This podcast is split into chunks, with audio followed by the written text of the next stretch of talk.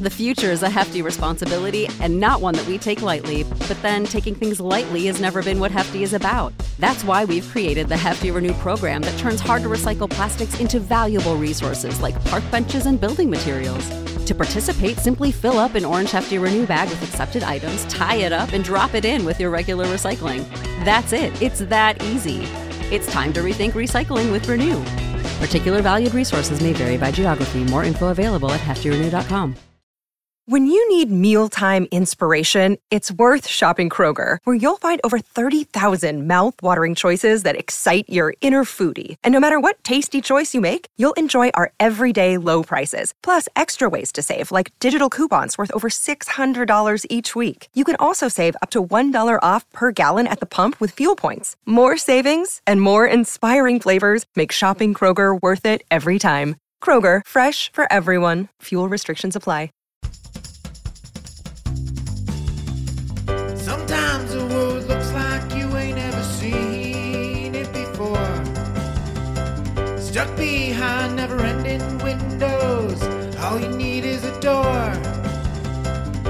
Searching for something to put a smile back on your face. Just remember, in unusual times, it can come from an unusual place. You need a partner for the ride. Cause everybody needs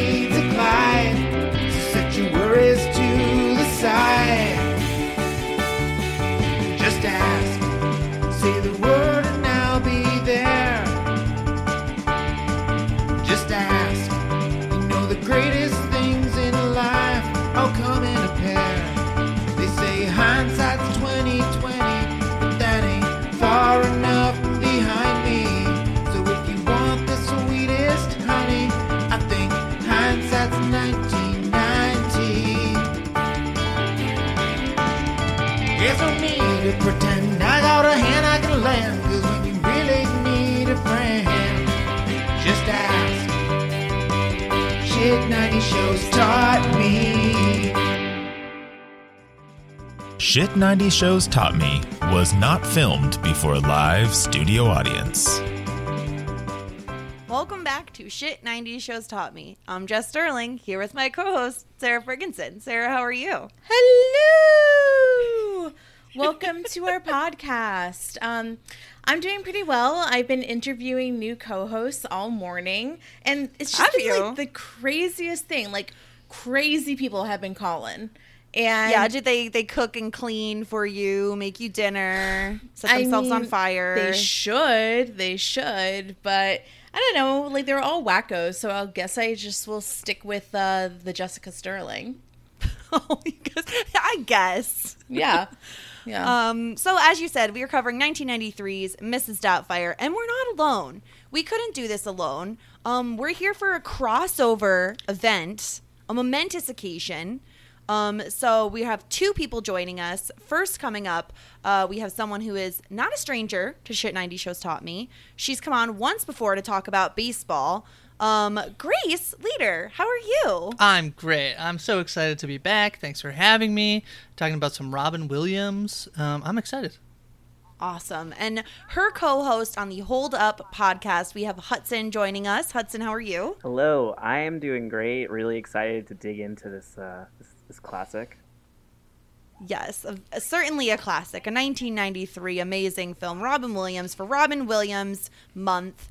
Um, uh, like a smash winner in our poll. What it had like 40 something percent of the vote, a Sarah? whopping 41% of the polls. So um, we had put up a poll for you, the audience, to choose which four, uh, which two out of four Robin Williams movies we'll cover. And uh, Mrs. Doubtfire really took it home for um, up against Jack, um, Jumanji, and Flubber, which like the Flubber crew like did try to come out, but it did not happen.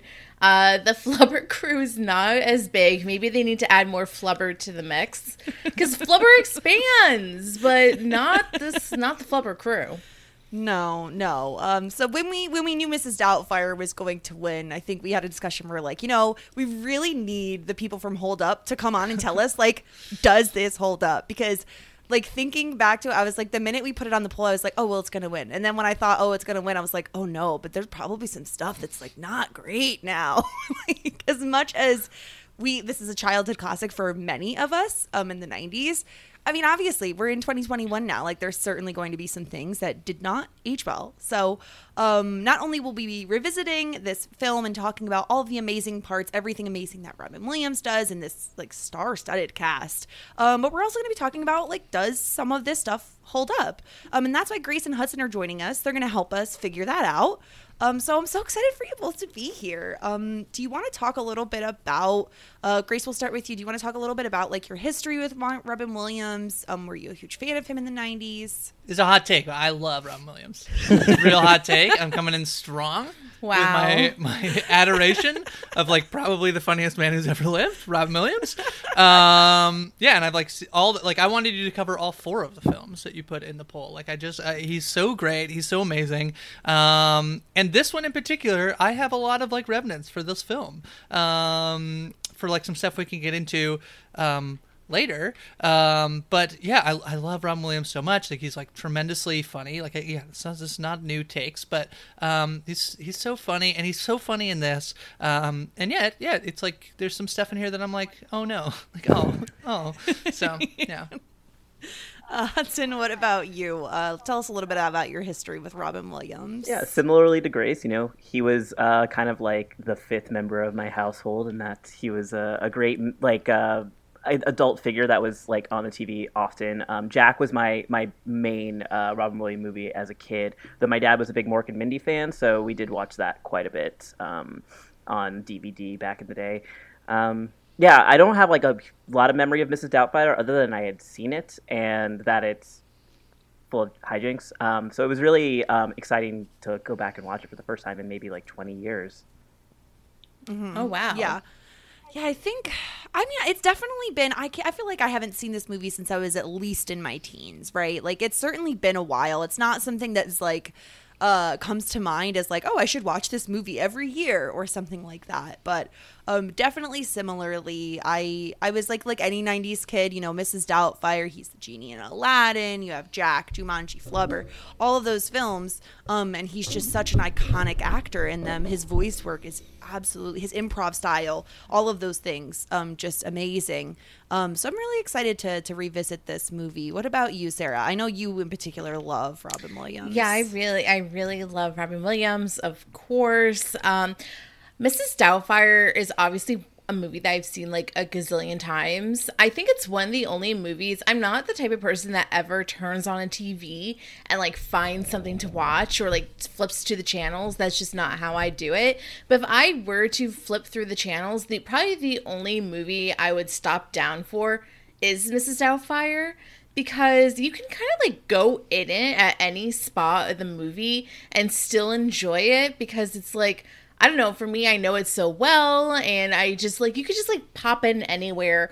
Um and you know, you kind of just like it's one of those movies that you just get like sucked into and like you don't stop watching until like maybe one scene which like is probably my hot take um as a person that doesn't really like cringe comedy um but we'll get into that i'm really excited to get into it um i just i love it. I love the cast. The cast is really really great. Um definitely a lot of familiar faces between the children and sally fields and uh everybody really. It's just an all-star cast Yeah, I didn't. I obviously I remembered Sally Field being in it. She's amazing. I mean, obviously I feel like for me most notably probably Forrest Gump is one of the ones that I remember her from most, but she's in like everything, you know? Like she's Sally freaking Field, man. Like uh just fantastic um casting, I think. Grace, I feel like she plays this like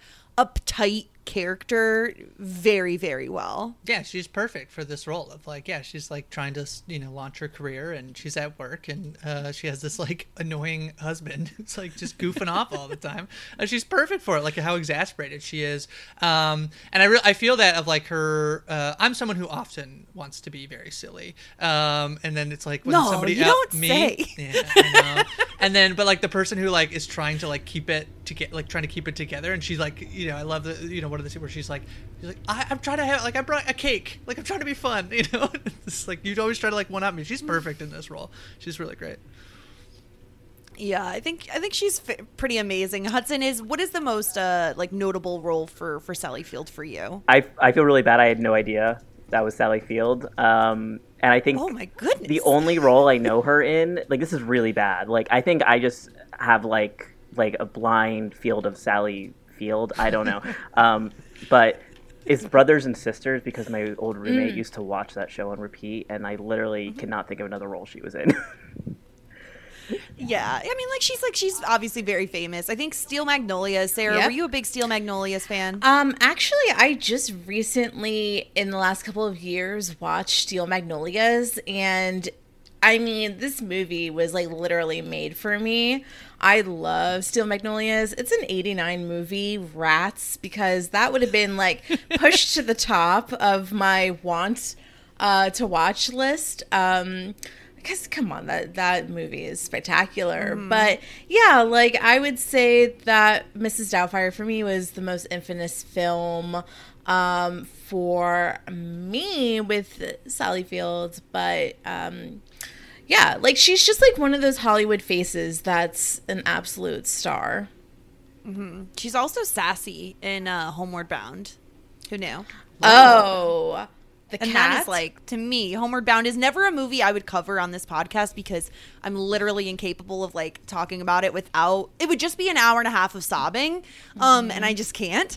But that is one of my all-time favorite childhood movies and yeah, of course she's Sassy the cat. It the makes perfect Sassy the cat ruled my life. Like I am. Sassy the cat. Like Yeah.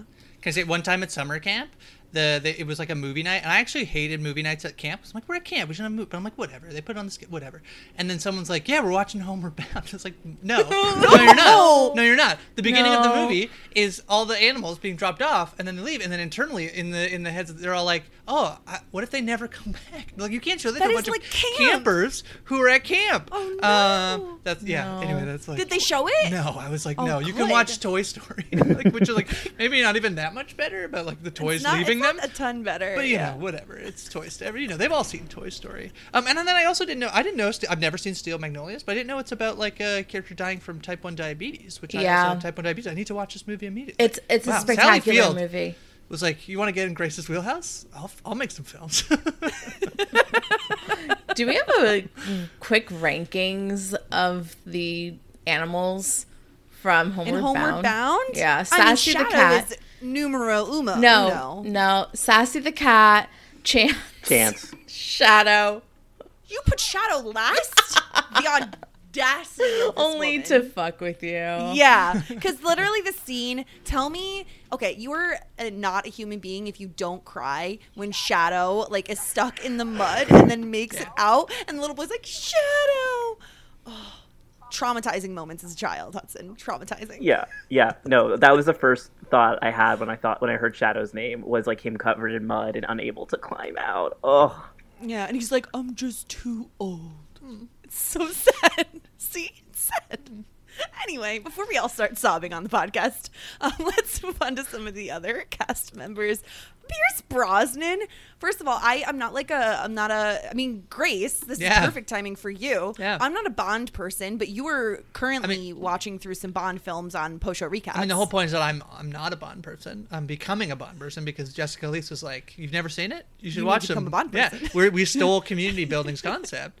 Um, so we're gonna we might not even watch a Pierce Brosnan movie before the new one comes out because uh, the the format is that they're gonna vote. People will vote between a Daniel Craig or Pierce Brosnan, Mm-hmm. but he is really good at this. He's perfect as like this um, the like very handsome new suitor um, of Miranda. Yes, Stu, who's super sexy and taking over Rob. It's like so funny to have like Robin Williams standing next to Pierce Brosnan. Yeah. Like it's very like this woman has a varied amount of taste. Very different people.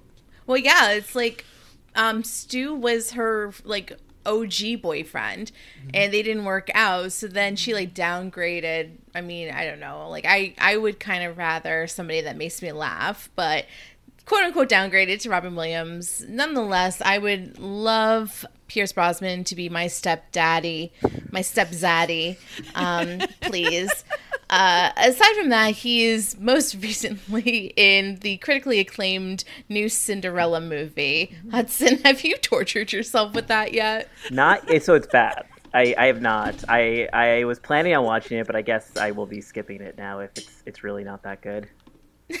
That's what the, the people in the streets say. I don't Yeah, know. I just keep driving around Hollywood hoping that I'll run into James Corden dancing as a mouse. That's how I want to take in that movie. Wait, he's a mouse in that movie? I don't know if he's a. ma- I think he's a. ma- I think he's a. ma- There's like a video, a viral video of him like you know doing like a, a thrust dance in front of a car as a mouse. I think. Oh, I like assumed that Cats was wasn't Cats. rough enough for him. Yeah, that's right. Oh, oh no. Yeah. I'm really out of the loop. I guess. Um, Oh my gosh, Grace, did you know Romesh R- Romesh from Taskmaster Ranganathan is in it. Yeah, I heard Oh my that too. Poor guy. James Acaster's in it too. Doc Brown is in it as well. He Oh my word! It Yeah. is a Taskmaster Yeah. field bind over here. Yeah. Um. Yeah. So we have Pierce Brosnan. Um. Then obviously, uh, Harvey Fierstein plays Frank, which is Robin Williams' brother. We'll get into him and his relationship um with his partner in the film. One of the, to me, one of the shining moments. I think that was like, oh wow, like in a '90s movie to have this was really nice. Um. But another famous actor, I think, uh, for me, probably more notable for like his voice work, um, like in Mulan. Um, he plays a lot. I think he does a lot of voice acting. You can kind of tell because he has like a very distinct voice. His Hudson, like voice. very, very distinct. Yeah, he he's a very famous role in The Simpsons as Homer's uh, secretary uh, when Homer grows hair, uh, and he of course uh, originated the role of uh, Tracy's mother uh, Edna um, on Hairspray. Uh, so like his voice mostly is on the Hairspray original cast soundtrack for me. Okay, yes. Now that you say that, I feel like it's triggering some some memories of yes. Because when he talked, like I didn't recognize his face, but when he talked, I was like, okay, this guy's familiar. Um, so yes, Harvey Fierstein is Frank. Um, and then obviously the children. We have Lisa Jakub as Lydia. I don't recognize her from anything else, and her IMDb photo is like her very young. So I assume she was just a child star and did not continue She was in Inde- a ton. Independence Day, and then I think that's like really it. Uh, does some like TV stuff, but yeah, Canadian though. So oh, there you go. Amazing. Did you guys um read or see what um that like the filming was so extensive for her that she missed 5 months of school and she got expelled um because from high school. She was in ninth grade. And then robin williams felt like that was really unfair. So he wrote a letter to like the principal in the school and she, they received the letter and they actually framed the letter and it's still up reportedly in the school but they did not let lydia back Oh, into school come Oh on. well, that they shouldn't be able to frame it. Then I That's know. some trash. I What know is that? So then she got her GED, and then she eventually went to the University of Virginia. But yeah, like the school, like really slighted her. I'm gonna go take that letter down. I think it might have been Robin Williams' fault though, because apparently he would do like 20 takes per scene mm. because he wanted to like Yes. exhaust the scenes of like all the material. So I feel like he might have had to do that out of guilt. I blame the That's principal personally. fair. I don't blame Ron Williams at all. That's Completely fair, yeah. Because Chris Columbus was like, "Do whatever you want." Like some of his improv was like way better than whatever was written. So they do a few takes of the normal takes, and then he would just go off for like 20 minutes and do whatever he wants. Which, Yeah. if it's Robin effing Williams, you're gonna let him do what he wants. Come on now. yeah. Um, then of course Matthew Lawrence as Chris Hillard. Obviously Sarah and I know him best as Jack on Boy Meets World. Um, but he was in Sarah. Did you watch those that like series of films that I want to say were like Disney Channel movies, and they were all about these like three brothers? Yeah, Wasn't Yeah. it? Wasn't weren't they, was it not all the Lawrence brothers? Was it not? I thought. I Yes. mean, uh, yeah, like it was the three Lawrence brothers. It was Brotherly, oh no, Brotherly Love was They had a show. show. I watched Brotherly Love a Yeah, lot. Brotherly actually. Love. yeah, me too. Oh, now I need to find the names of these. Hudson, do you know what I'm talking about? Is Jumping Ship one of them? There's a horse one where like Joey is like a city guy and then he gets sent to like a farm where the two younger Lawrence brothers live. yes. And he Horse Sense. There we go, that one. Yeah, all these sound so familiar to me.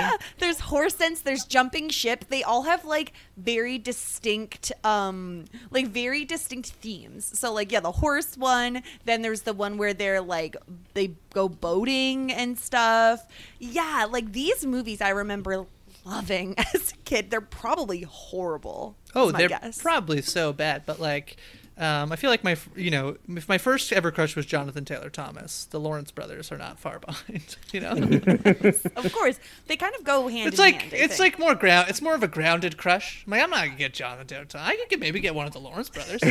Maybe I think Andrew, any anyone, Yeah. any of us can get. I Yeah, was gonna Andrew say Lawrence. which one was it? Because Andrew was the youngest, then Matthew's the middle, and Joey Joey's- is the oldest. yeah. Andrew. I mean, I don't want to look shame, but it's just like uh, compared to the other two Lawrence brothers, like. I think that they ran out of like good-looking juice by the time that they got to the third. I, I mean, it is. I mean, it's not. It's not wrong. It's not wrong. The thing is, is none of the three of them really look alike. Like you could tell me they weren't related at all, and I would believe you. Oh no! It's kind of like Uh, no, I think I always had a crush on Matthew Lawrence though. Oh, he's the, yeah, for sure. The I feel like they're kind of like opposite Jonas Brothers in that like people kind of feel like the youngest is the hottest, and Yeah, then they got progressively less hot. Um, yeah. What is this phenomenon? I it like it's a thing where like the last kid is always supposed to be like the hottest one, like the, oh, thank you. Um, usually in threes, but I'm right. I'm right in the middle. This is bad. This is bad for me. No matter what. No matter what. Like, I can't really be on top or the. I guess it's fine. It's You're fine. at least you're average. Yeah. Yeah, that's right. You're not ugly. yeah, but uh, I don't know. Poor poor Andrew Lawrence. I hope that he's like working in finance now. No, he actually he's no, actually he's actually um still working in Hollywood. Kidding. Um, Yeah. Moving on to the youngest of the Hillard children, we have Mara Wilson playing Natalie or Natty, as they call her. I mean, we all know her as Matilda, very obviously Miracle on 34th Street. She was in just a ton of stuff in the 90s. Yeah. Um, just like a standout. Her cute little lisp, like it is just as cute as I remembered. Yeah. It, she's great. She's perfect. She's she's great. She's the best. It's Adorable. Yeah. I thought think that she, she was has, in like- Oh, what's what's up, Jess? No, I was just gonna say like her her facial expressions, right? She's like how I mean, how old is she? Is like six in this movie? Oh no, actually she's older than that. But uh but she, her facial expressions just look so genuine. Like when she finds out that Mrs. Doubtfire is actually her father, she's just like, "Daddy," like so well done. I don't know. For I'm not a huge like Yeah. person on like children in general, but I feel like as a child actor, like she did a great job. I actually I was watching like a bunch of YouTube videos and like interviews and like to at first they were she wasn't directly talking to Robin Williams at that scene. She like was talking to like this little piece of tape on top of the camera and they couldn't get her there. So then they put like a little Polaroid of Robin Williams on top of the camera and she was able to pull that line off. Cutie patootie. She's great. Yeah. yeah. Yeah, so I think that. uh Sorry, go ahead, Hudson. Honestly, I just appreciate that she's one of like the most like co- like level-headed child stars. I feel like to come out of the '90s. Um, Yeah. you know, it, it makes me happy to like not have to you know worry about her criminal record or you know substance abuse issues because she seems pretty chill. Yeah, absolutely. She definitely is one of the more like down to earth. Yeah, for sure. Um, and then of course Chris Columbus is the um, is the director. I mean, the guy has made a million amazing movies. like I, we could talk about his resume for hours because there's just so much in here. Um, but I, I think right call to have a combo of Chris Columbus and Robin Williams, and obviously all the rest of the cast on this film because it's like I think allowing for Robin Williams to just go off and do the improv like we were talking about definitely gave them more takes. And I think I read that it was like they had anywhere from like a PG to an NC 17 rating, depending on what they want, what scenes they wanted to use in That's the right. film. Um, ultimately ended up being PG 13.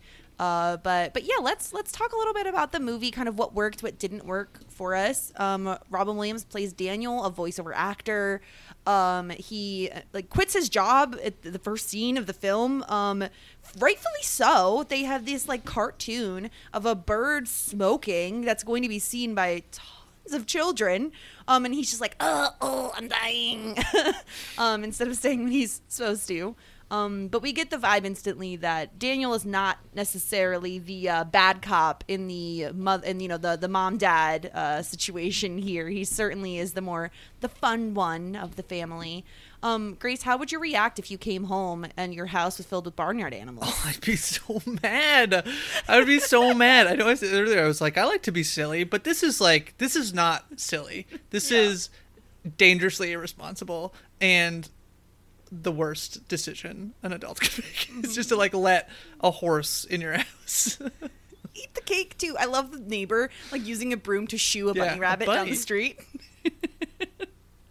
yeah, it was a bit much. Um, he's married to Miranda, who uh, seems to be. Is she like Sarah? Is she like an interior designer? She is. She's an interior designer, which I can understand why she's so pressed now.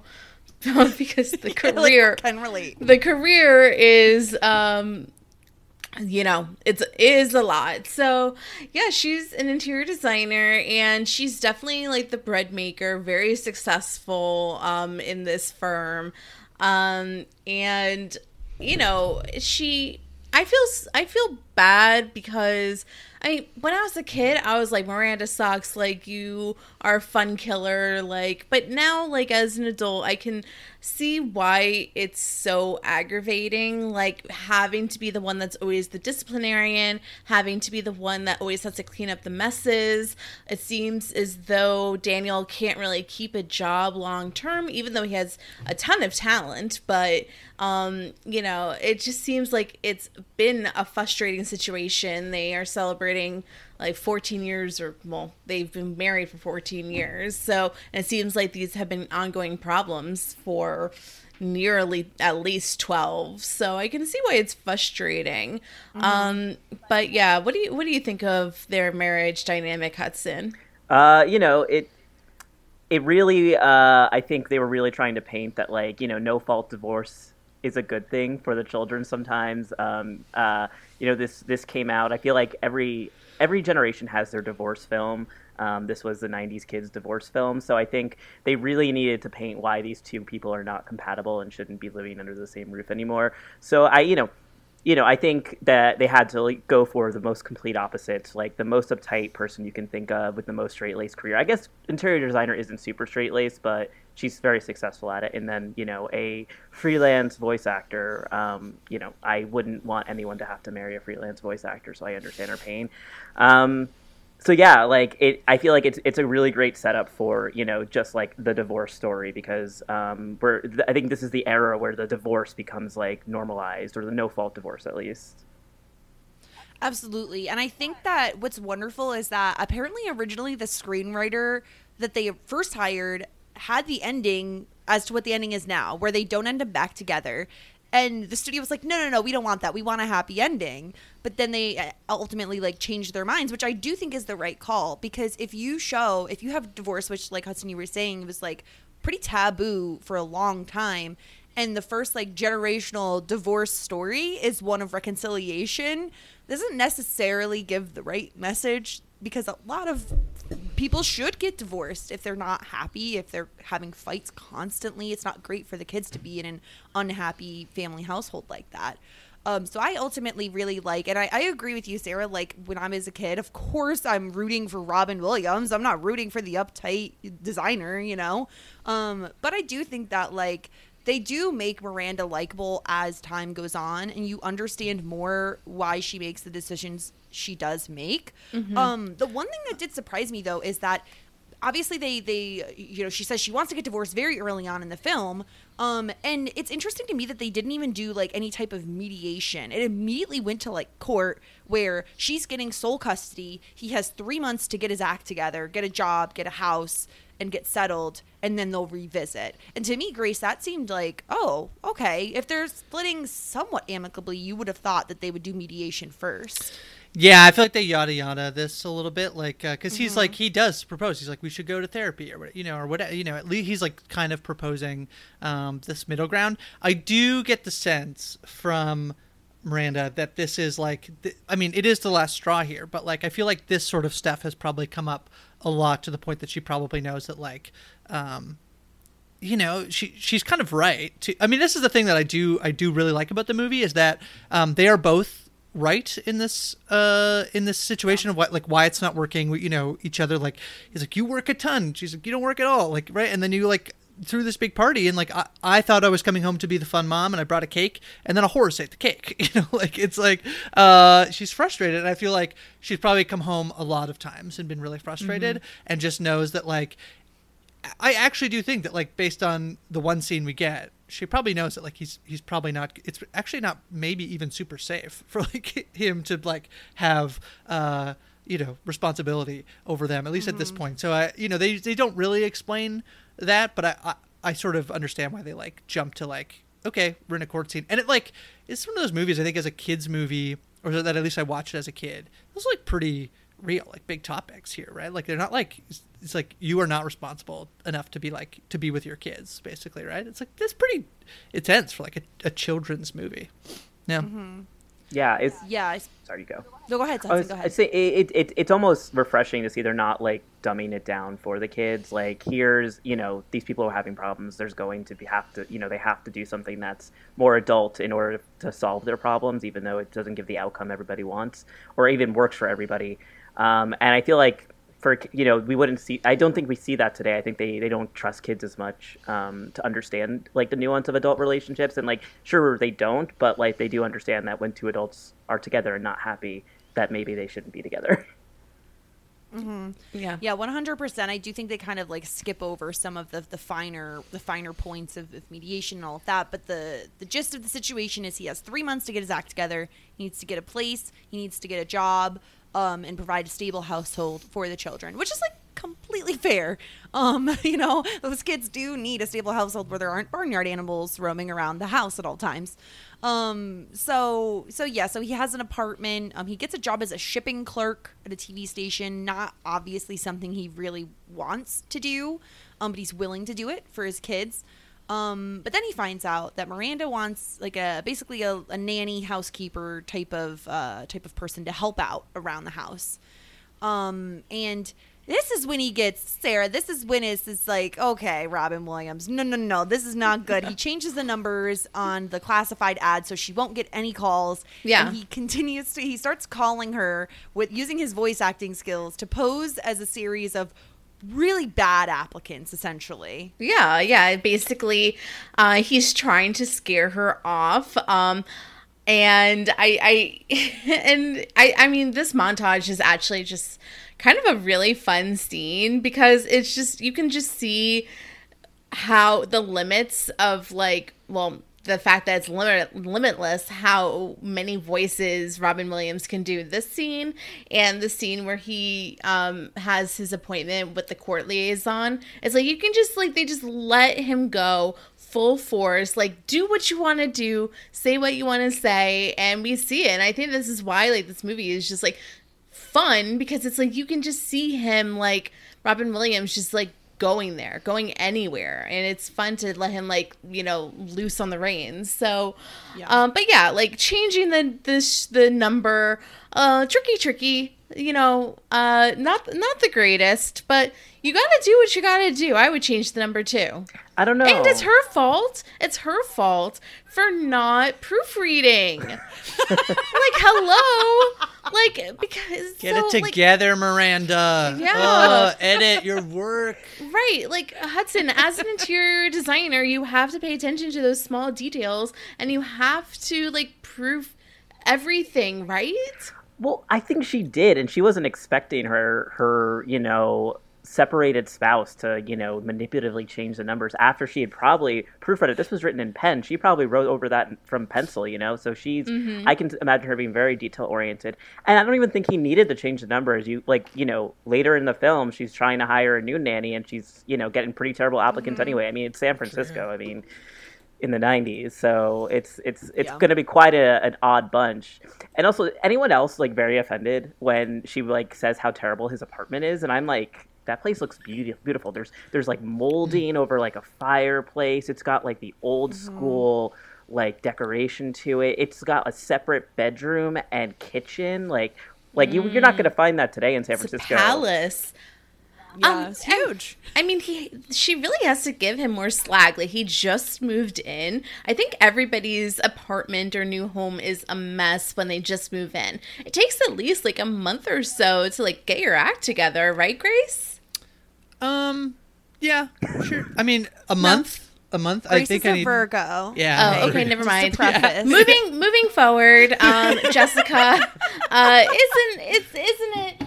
It doesn't wasn't she like just a little bit judgy? Yeah, I think that I think that what's not being considered uh, as it never usually is in the 90s is like the the mental health aspect as well, getting oh, separated from a spouse, moving into an entirely new home, essentially getting told that oh, the children that you see every day, now you don't have custody of them at all and you only get like one weekend day a week to see your children the mental health implications uh, i feel like would also take a toll on like how nice your place looks. Like is that really your first um, Yeah. thought of the day is like let me clean my place up when i'm horribly depressed and angry and sad and all of these other emotions you're trying to process That's an Um, excellent point. I, yeah, and I mean, also on top of that, I mean, I feel like we get the vibe that most likely Miranda is the one kind of um keeping the household in in ship shape. Um, I don't imagine that Daniel is super uh, spick and span tidy. Um, so that is probably also a new thing for him as well.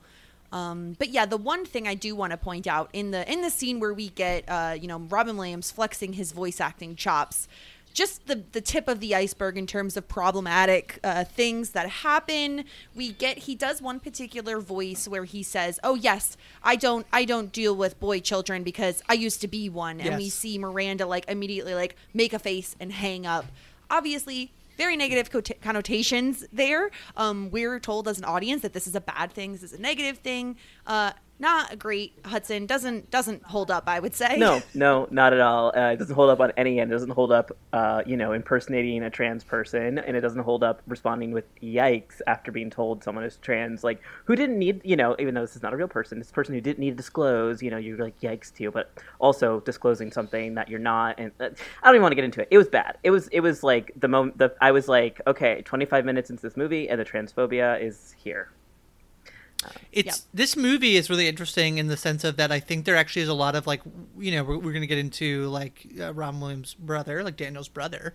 Um, there's a lot of ways in which this movie is actually like you know the reason I think I'm like was like drawn to it as a kid a little bit and watch it a lot of times is because there is like this inherent queerness to it um, that a lot of it like works uh, and then a bunch of it is at the expense of trans people um, throughout this entire movie. And you know, like it's funny. Like I was talking about, yeah, I'm gonna come on. I'm gonna talk about Mrs. Doubtfire on this podcast, and uh, a lot of people I don't think would like inherently see queerness, like even you know, like it cross like is cross dressing inherently queer like i yes uh i guess i would say so like um but yeah there's a lot in here that's like um yeah that that that the impersonation and, and then yeah Sally Field saying yikes that's the problem I actually had the biggest problem with. I guess he's doing it as well like he knows he's going to get the reaction too so that's bad um, as well but yeah yeah, it was one of the biggest uh, to me. Like especially like like you were saying, Hudson, like kind of the first strike. I guess I was, I was like, ooh, no, ooh, don't like that.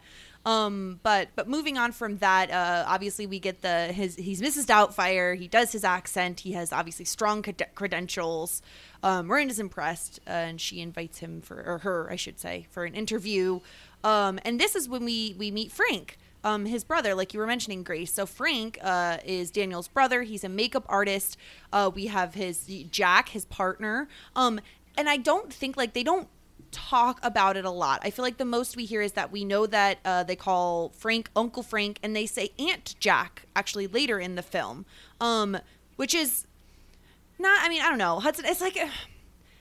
It's like I, I like that they have this this couple in the film, but the way they handle it isn't the best the entire time. they're they're just such an accessory. That's the issue. Is like their entire purpose is like, well, he needs somebody who can, you know, do the makeup on him, and this is going to be a gay brother, not just like any, not just a sibling, gay brother and gay bro- brother's presumed partner, and they're also kind of played for laughs. Like they're very effeminate. They're um, what I would say like they're kind of like asexual in that they they don't they don't there's no mention of them actually being gay like it's just the camp factor of them and then yeah the aunt jack i thought was a yikes for me because it's like like no he's uncle jack like he's he doesn't identify um, maybe maybe he does identify as jack i don't know that but from what we understand he identifies as a man so also yikes to me like i like does he call him aunt jack in front of his face that's my question Ah, okay, good point. I had not thought of that in particular. I think that like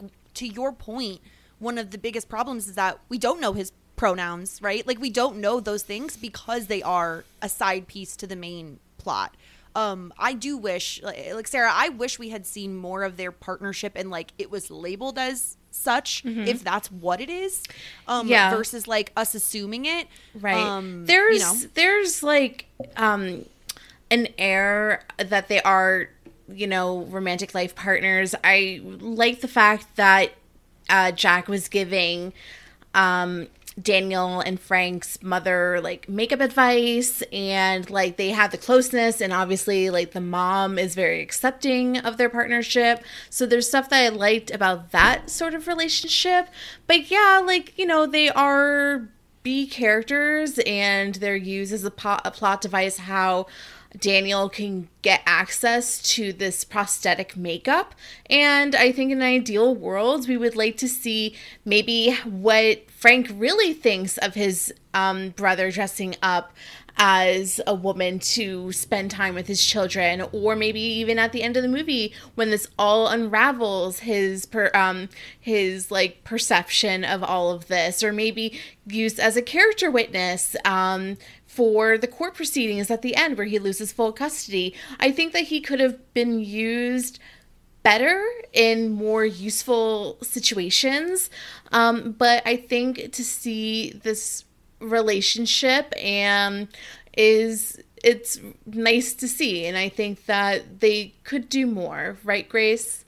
I yeah, I agree. There could be more, and I, like at the same time, I still I like it. And this is very like again, this movie was made in 1993, and not that like you know I'm always like feel like sometimes we give too much of an excuse for like well it was like from 30 years ago or whatever. But um, yeah, I I really liked the scene. I wish you know they could do more. The like ant Jack thing. Like I think this is a thing we've come across a lot, Hudson, where like hundred percent prop like prop like or ninety percent this movie is written like even if there's like people that the writer is working with, it's probably a straight person who's then writing this like queer character, and so um, it's probably not like you know exact on. I do feel like I'll give them a bit of credit for it feeling a little bit more accepting than you know uh, a lot of queer representation I normally see written from um, straight people, and yet that doesn't mean it's like the best representation ever.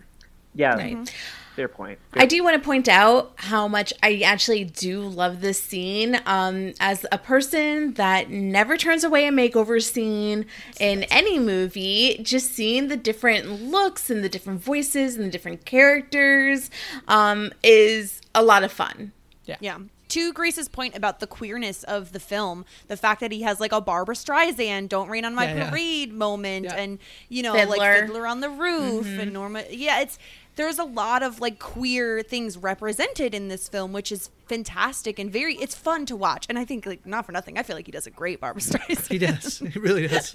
Yeah. Yeah, that might on. be the best scene of the movie. Honestly, is the the wigs. Oh my goodness. Mm-hmm. And I just love that they're like painting his nails, and he's just like, no, not this one. It needs to be older. It needs to be older. The jaw, the nose, that they, the nose, the prosthetic Yeah. nose they put on him. I'm like, it looks like Robin Williams with a prosthetic nose. Like, you need to do more. I think. Yeah, they all did. They like him. all looked like Robin Williams. It's like, Yeah. mm, this is not going to cut it. So they had to go to the full, the plaster. We have. I don't have the strength, but I do have the plaster. I love that line. Uh, so then what's like this is when we get the full the full Mrs. Doubtfire um, garb, um, and uh, yeah, so she goes for an interview at the Hillard house. Um, and you know, I think that the obviously Daniel has a leg up because he knows exactly what Miranda is looking for. She wants someone strict who's going to lay down the law, and that is the type that he plays. Um, and he also knows exactly what the children are interested in, so it's very easy for him to manipulate them into liking him as Mrs. Doubtfire. I, I do have to say, I mean, with the like, you know, changing the number thing, whatever, like, there is some suspension of disbelief you have to have in this movie that, like, you have, like, we we have we like Daniel from what we've seen, and then he's doing this thing that like if this was happening in real life, we'd all be like, that is terrible and awful, and you're a bad person for doing that. And in this movie, you're like. Oh, what what whimsy! Oh, how fun! you know, what is so delightful. Uh, you know, but he is literally Yeah. manipulating everybody he's talking to, like the, his his ex wife and his three children. Yeah. um, You almost have to- li- you know, You have to yeah, you have to off turn that, off. yeah. I just like shut that off. Yeah. Yeah. Mm-hmm. But did anyone else? Uh, maybe this is just me as a New Yorker who's moving soon. Like, look up the address that she put in and see how much that apartment or that house costs now a month. No, Tell please us. let us know Um, though. fifteen thousand dollars a month is the rent uh, estimate on Zillow. Oh gosh. Five million dollar house. This is the Hillard Yes. house. My word. Which is yeah, it's like um, they use the actual address, right? Yeah, and Which oh is yeah, and I pretty think crazy. that they isn't it like a spot on tour for like Robin Williams fans now since he passed. I'm I'm sure it is. I just went straight to Zillow and was like, how much is this house? Does this house cost Fantastic. That's now? amazing. Um, yeah, it makes me it, it, looking at San Francisco real estate. You know, it just it makes you feel better no matter where you live. So I had to. Mm-hmm. I don't know. I feel like five million is like strangely like I don't know. Like not Less just than when you thought it would expensive. Yeah, like I feel like it would have been more expensive. Speaking as someone who lives in Jersey, close to the city, that's probably why you say I mean, like I know of apartments that are fifty million in New York City, so a five million dollar full house is like not Sounds that like a bad. good deal. Yeah. Well, should we all chip in? Buy Yeah. the Hillard House. yep. Yep. Sure thing. It's a deal. It's a deal. If I don't spend bargain. any money for the next twenty years, I can I can Yeah. I can join it. Okay, so 20 years from now, it's like one of those uh, agreements of like when we're yeah, 40, yeah, yeah. if We're both of us aren't single. married, Yeah. we'll buy the Hillard house. I'm just gonna put it in my calendar real quick. Um. So so yeah. So obviously, Mrs. Doubtfire, very impressive. Uh, Miranda is immediately like smitten and like, yes, of course you're hired. Um, and then uh, I, I, I do have one question. Like, do you think, like, because he gets there and, like, the kids are like, why can't we just be with dad? And, like, Mrs. Doubtfire says, oh, that's a great idea. Like, why they should really be with their father. Do you think that it would, at any point, like, this was his full intention like i'm gonna go there i'm gonna get this job and i'm going to um like spend months and months doing this. Or do you think that he went there with the initial intention of like scaring her off um, from getting a nanny or like convincing her to just let the kids spend time with their dad Not by being a terrible nanny. I think. I think the ploy is like you know you get in there and she try, and then she's like, it's so important for children to spend time with their their dad. You know, like like Right. you, you know like uh you like get in there and then and then you can like you know now that she trusts you you can be like yeah yeah i just and then slowly know, and slowly there's less time you need Mrs. Doubtfire but and then yeah with the dad. it's kind of like i don't know like if we were like how intentional is this crime like do you think that he came in here with like full intention to um to act in this role for a long period of time jess I don't think that Daniel thinks anything through Yeah. a few months down the line. I Ah, feel like I this is a last. I think this is like a reaction more than it is an action. In that he's like, I miss my children. I won't be able to see them. I want to be able to spend time with them. I will pretend to be this nanny to see them. Like, will he know what to do three months down the Maybe he's thinking this is just temporary and that three months down the line he'll have the apartment and the job and everything lined up and he'll get, you know, um, shared custody. And I don't know what his plan is for Mrs. Dot. I mean, I don't know what he does with Mrs. Doubtfire at that point. Oh, I'm moving back to the UK? He's Like, also getting a lot know. of money per week. Like it's a good job. 300 per week. Yeah, it's a good job. Yeah, he's making a lot of money. I feel like I would have liked to hear him say like, "Oh, all the money that you gave me, I have since put in like a fund for the children's college or something." But the funny thing is, is she writing out checks to a, a Eugenia Doubt or whatever Euph- Euphig- I can't pronounce her name, Euphegenia Doubtfire, and he can't even cash these checks. euphanagia euphanagia That's not it. I don't know Euphegenia. Euphegenia. Euphegenia. Cash Those only. checks got they got to be made out to cash. Yeah. Yeah. You think that Mrs. Doubtfire is paying her taxes? Absolutely not. Cash only under the table one. deal. Wait, do you, do you think maybe she's not even cashing those checks, and because um, the mother is so busy with work and trying to be with this new Hmm. man, she's not even checking if these cash checks are getting cashed and she's just like oh wow like i guess i must be saving some money because my husband isn't around you know i have to clean up after him and so she Yeah, he's not hiring circuses. yeah and maybe she just like doesn't even notice it and maybe he's not even taking the money that would be i think the best way to think about it Yeah, I could see that hmm. because otherwise he can't really cash the checks anyway. He has a regular job now. Um, but we see like she implements all of these things to kind of, you know, get the children to a routine. Um, you know, they're doing their homework. She makes them like do like house chores. Like this kid is wiping down the baseboards. I can't even tell you the last time I wiped down my baseboards in my home. what are baseboards Like- He's like he's like scrubbing the wall and he's like anything but this, please, anything but this. It's awful. Yeah. Um, but yeah, some of the some of the best, and I'm not even someone I've said I've said this all the time on community building on other things. I'm not as much a physical comedy person. Like that is usually not something that's going to get me laugh.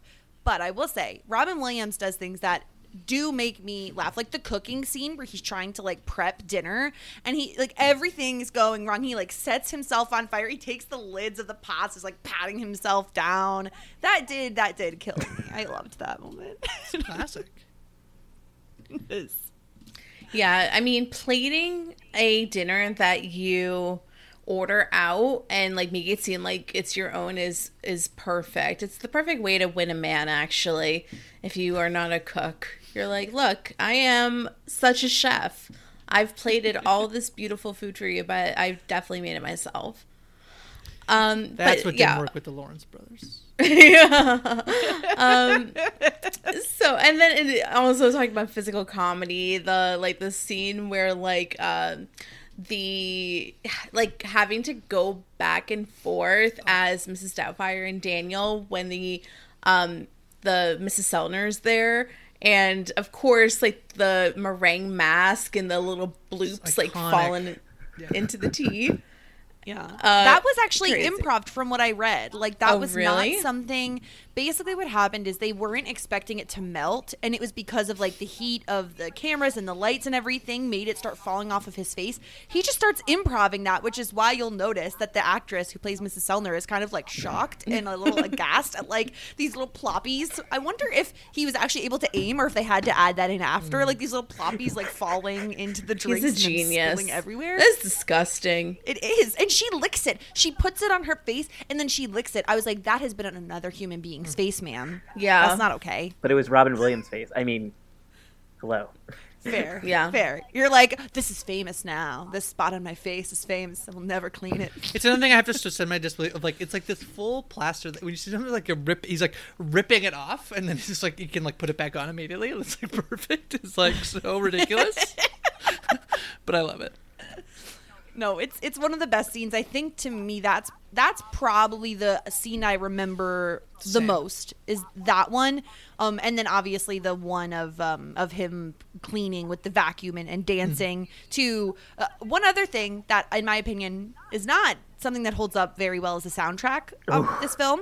Um, dude looks like a lady. That was a jam back in the day, and now I hear it and I'm like, no, turn it off, make it stop, do something to end it. It's awful. I was like waiting for it to show up in there. Like I knew it was in this movie, and I thought for some reason in my head it was mm-hmm. like the first scene of the film was like Yeah. that that it was in, and like so I was like maybe they took it out. Maybe Disney was like, no, we don't want to associate this with the movie anymore. And I'm like, good on them. And then nope, there it goes. nope And not disney yeah, and like this is the song I use when people are like, there's always a debate where like people from California are like, I call everyone dude regardless of their gender, and I'm like, there are people who don't want to be called it, and here's one reason why, because of this song. So, um, yeah, it was a it was a nice reminder as to why this song shouldn't ever be played on the radio again. So that was nice, I guess. Yeah. No, it's a it's a good point, and that is why, as a New Yorker who says guys to mean everybody all the time, I try so hard to break that habit. 'Cause I'm like, there are people who don't want to be called guys. They don't want to be called guys. Stop saying guys. Same thing with dude. Yeah. That song did not age well. Um, there's like Walk Like a Man. There's like Luck Be a Lady. What was there was another one. Maybe it was maybe it was uh, Walk Like a Man that they started playing, and I was like, no, no, like stop it, stop it. Yeah. Um, but yeah, the the the vacuuming was one of the other ones. Just like the the way that Robin Williams like drops the, the handle of the the vacuum and then uses the cord to like pick it back up and grab it. That that is like what sticks out in my brain from this film. Um, Yeah, and uh, uh, the one thing, it's a Chris Columbus movie. Like the movie is so even like the opening, like the mu- like the mo- of rolling over like San Francisco and like the like that music is in the background. Like even like like there's a bit of that with like Harry Potter too when like 'cause he did the first Yep. Harry Potter of like the like we're going over the landscape with this like beautiful music. Like the the most of the like music and cinematography in this movie I really really love. Um, it's just when they play you know certain songs and I'm like oh man You ruined it. Yeah. You ruined the moment. Did, did anyone like laugh out loud when it was like Mrs. Doubtfire staring at Pierce Brod, Brosnan, um, and it's like the meme of Mrs. Doubtfire doing the middle finger? Like I like didn't even realize there was a meme from this movie that was like a still. Like a, no one else remembers this, where like where Pierce don't remember the Brosnan is like no. leaving and she's staring out the window like this, and he looks at her and then she smiles and then she flips him off. no I don't remember Now this. I'm looking this up because I don't remember. Like it's I've seen this as a yeah, meme no, no, no, no. It's like from the window. Oh. Yeah. oh put it in the- oh, yeah. Okay. Put it in the, yep. the, the, Shit 90 Show Discord. Yeah. I got it. Yeah. Yeah. it's so good. The face. The face. Like the lip. Yeah. so good. The future is a hefty responsibility and not one that we take lightly, but then taking things lightly has never been what Hefty is about. That's why we've created the Hefty Renew program that turns hard to recycle plastics into valuable resources like park benches and building materials. To participate, simply fill up an orange Hefty Renew bag with accepted items, tie it up, and drop it in with your regular recycling. That's it. It's that easy. It's time to rethink recycling with Renew. Particular valued resources may vary by geography. More info available at heftyrenew.com. Sick of being upsold at gyms? My guy, you're currently a base member. For $90 more, I can upgrade you to our Shred membership. For 130 more, you'll be a Swole member. And for just $300 more, you'll reach Sweat Platinum. At Planet Fitness, you'll get energy without the upsell. Never pushy, always free fitness training and equipment for every workout. It's fitness that fits your budget. Join Planet Fitness for just $1 down and $10 a month. Cancel anytime. Deal ends Friday, May 10th. See Home Club for details. Yeah, all the stuff with uh with Mrs. Doubtfire and Stu is like it's funny and it's not. Obviously not pro poisoning people with food they're allergic to. Not right. Don't do that, people. Um, but I do love like the the tiny digs that like Mrs. Doubtfire will get in on Stu of like just like uh, like when he's at the pool and he does like the triple flip or whatever and just like her like razzing him Yeah. um just it, it- Or- i found that pretty funny but Yeah, the the nice car, like you're obviously compensating, like all all that. Throwing the fruit at his head and saying it was a run by fruiting, like That was my favorite. yeah, it's a, it was a run by fruiting. Uh, and so yeah, like the, that dynamic is very fun, especially when you think of it like what you're actually watching, like the husband, ex-husband, like watching the new boyfriend and like that relationship develop. Or even like um, Miranda asking Daniel for or Mrs. Doubtfire for like clothes advice like which outfit should i wear and it's like oh definitely like the covered up one that's not sexy at all A Frock. You just wear a frock. Yeah, to dinner. Those, Yeah. Those scenes though were like, you know, um, the mother I'm sorry, I can't remember anyone's names in this movie except Daniel and Natty, so I'm just gonna say the That's all you yeah need. miranda miranda is the mom Well, the the scenes where she's like confiding in Mrs. Doubtfire, those are some of the scenes where I feel like I really had to like turn off the like manipulator like alarm because Yes. it's just like it feels really icky. Like I feel like him as a person, you know, should be like, hey, like let's not talk about this. I'm your employee, you know, because like it just feels like it's really creepy that he's like almost encouraging hearing about like her personal life and things that she would never confide in to Daniel. So yeah, that's like one of the scenes that just doesn't hold, doesn't hold up for me. Yeah, especially the one I think where they're in the kitchen because especially because she Hmm. is talking to Mrs. Doubtfire about her previous relationship with Daniel and like those are her private thoughts and to me there is like something beneficial about being able to talk to your friends about your relationship um and it should be stuff that you should be able to say to your spouse or partner but at the same time like being able to get that out and vent that's like very private and sacred and so for him to be like hearing all of it. It is icky. Um, I totally agree with you, Hudson. It's very hard to like not realize like wow you're totally being like really mean and really awful and very manipulative in this situation I think again, I go back to this point about like the characters are pretty like fleshed out. Like they're all like none of them feel is particularly like two dimensional. Like even Stu is somebody who very easily could have been a trope of like the obnoxious, jerky like new boyfriend, and he like Yeah. you kind of like think he's gonna be that, and then he's really not. Um, like the most he says, I think that like um, Daniel hears is him being like, yeah, the dad's kind of like not got his stuff together, basically, like at the bar. Um, isn't untrue it's totally true. And so I, I like Stu in this movie of like being the like new guy. And he's like, and I like the dynamics with Mrs. Doubtfire because like Mrs. Doubtfire is like slinging mud at him, and he's just like he's kind of like too nice to like he's not gonna say anything to like Mrs. Doubtfire, right? Like as far as Yeah. he, he can perceive. So I, I don't know. I feel like the characters are really well done um, in this movie. It doesn't feel tropey. Um. Yeah, I created a story for Stu for why he thinks Mrs. Doubtfire hates him, and I decided that like she's like actually like Irish and like very resentful. Like he thinks she's actually Irish and very resentful of, of British people, and that's how he's explained to himself in his head why she hates him. I don't know if anyone else did that. That's great. I just I just figured that like um in my head Mrs. Doubtfire is very conservative and traditional and especially when she says things like oh after after Mr. Doubtfire died I never looked at another man in my life and so she's kind of like isn't really for divorce and isn't really for you know remarrying and so that is why she had like such an issue with poor Stu who like like you were saying Grace the worst offense he says is when he's like I think his friend was like oh I thought you didn't really like children. And he's like no I don't but like look how cute Natty is. And it's like how do you hate the guy? I feel like in any other movie we would see a totally different side to Stu when he's not around the family Yeah. and he would be like oh these kids I just want to hang out with her you know? I want to hang out with Miranda. I want private time with her. Yeah. Yep. Um, but but yeah, so then we get the scene, and this to me is probably the scene I disliked the most. Um, beyond the phone call was when Chris discovers that Mrs. Doubtfire is Daniel in the bathroom because he's standing while he's going to the bathroom. Um, and so it's it's uh Daniel and Lydia or excuse me, Daniel, Lydia, and Chris all having a conversation about it. And like Lydia is super excited, hugs her dad immediately. You know, I miss you so much. I get to see you all the time now. And Chris is like not for it. And obviously, I mean, be upset that your father manipulated you 100%. The reason he has problems with it are because he dressed as a woman and and it's seen as like a negative thing. And that I feel like to me was very ick of all the things in the movie. Yeah, it, it, it just seemed like it, like almost lazy in the way they decided to like do the reveal. Like, yes, let's you know um, have her peen standing up. That is like the most masculine thing we could see this character doing to like create the reveal.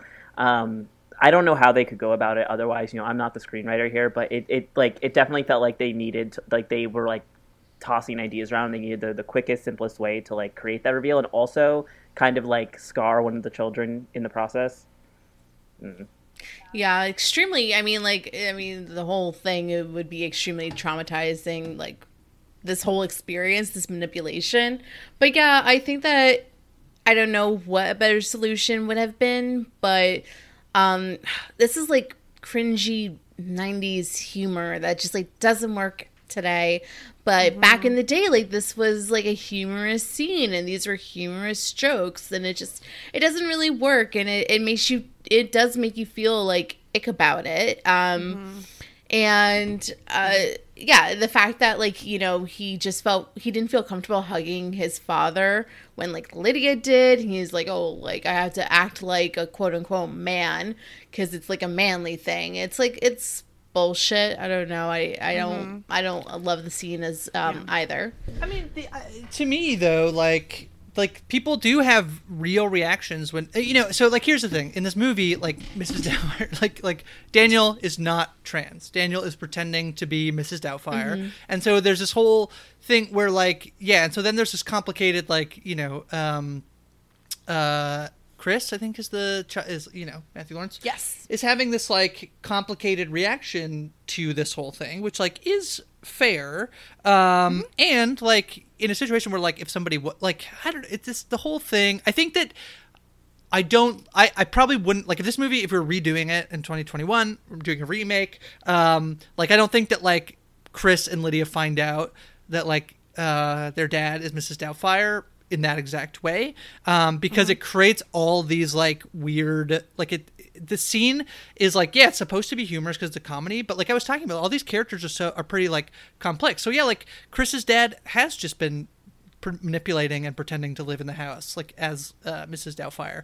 Um, and so, like, I wouldn't necessarily under like you know in the movie like i don't know that he should necessarily understand that right away um either. And like you need some character growth but also like they set they put them they painted themselves in a corner a little bit by him being like yeah but i saw him standing up going pee and i like i saw it. Like there's like jokes like she's like everything? And he's like yeah everything or whatever. Like and they say like, there's a lot of like he she thrown around, which isn't Yeah. great either. Um, yeah, I think Hudson, to your point about it being like lazy about the way he finds out, I feel like even I can come up with a solution in ten minutes of like, okay, let's have um, Daniel have like a um, not like a catchphrase, but something he says to his kids Yeah. often, and then Mrs. Doubtfire slips up and says that same fra- phrase, and then his kids kind of recognize or look at his hands. You know, there are certain things about you that you can't cover with prosthetics, and that would maybe you recognize your father's own hands. Maybe he has a scar on his hand that you can see. There's so many other things you could do besides, like you said, Hudson, like the very simple thing of he's standing, he's peeing. Most masculine thing possible. You- That's how they find you out. could have a moment with like Daniel and Chris of like there's you could set up something before that's like something about them and like Daniel could like fall out of the Mrs. Doubtfire like accent, right? Like he could like, you know, because he's like wants to be there for like his kid who he's like now developing like you know, there's like so many more ways that they could do it without the like shock value ness and certainly it it is like the trope like I've talked like Ace Ventura is like, you know, pretty the most notorious example of like the whole climax of the movie is all like transphobia basically, right? And so um yeah, it, it was like the humor of the time and yet what I think like it hurts more is that it, like it is this like really great movie um that this scene it's just like yeah, kind of sucks that that's the way it like, you know, they're like joking in this in this scene.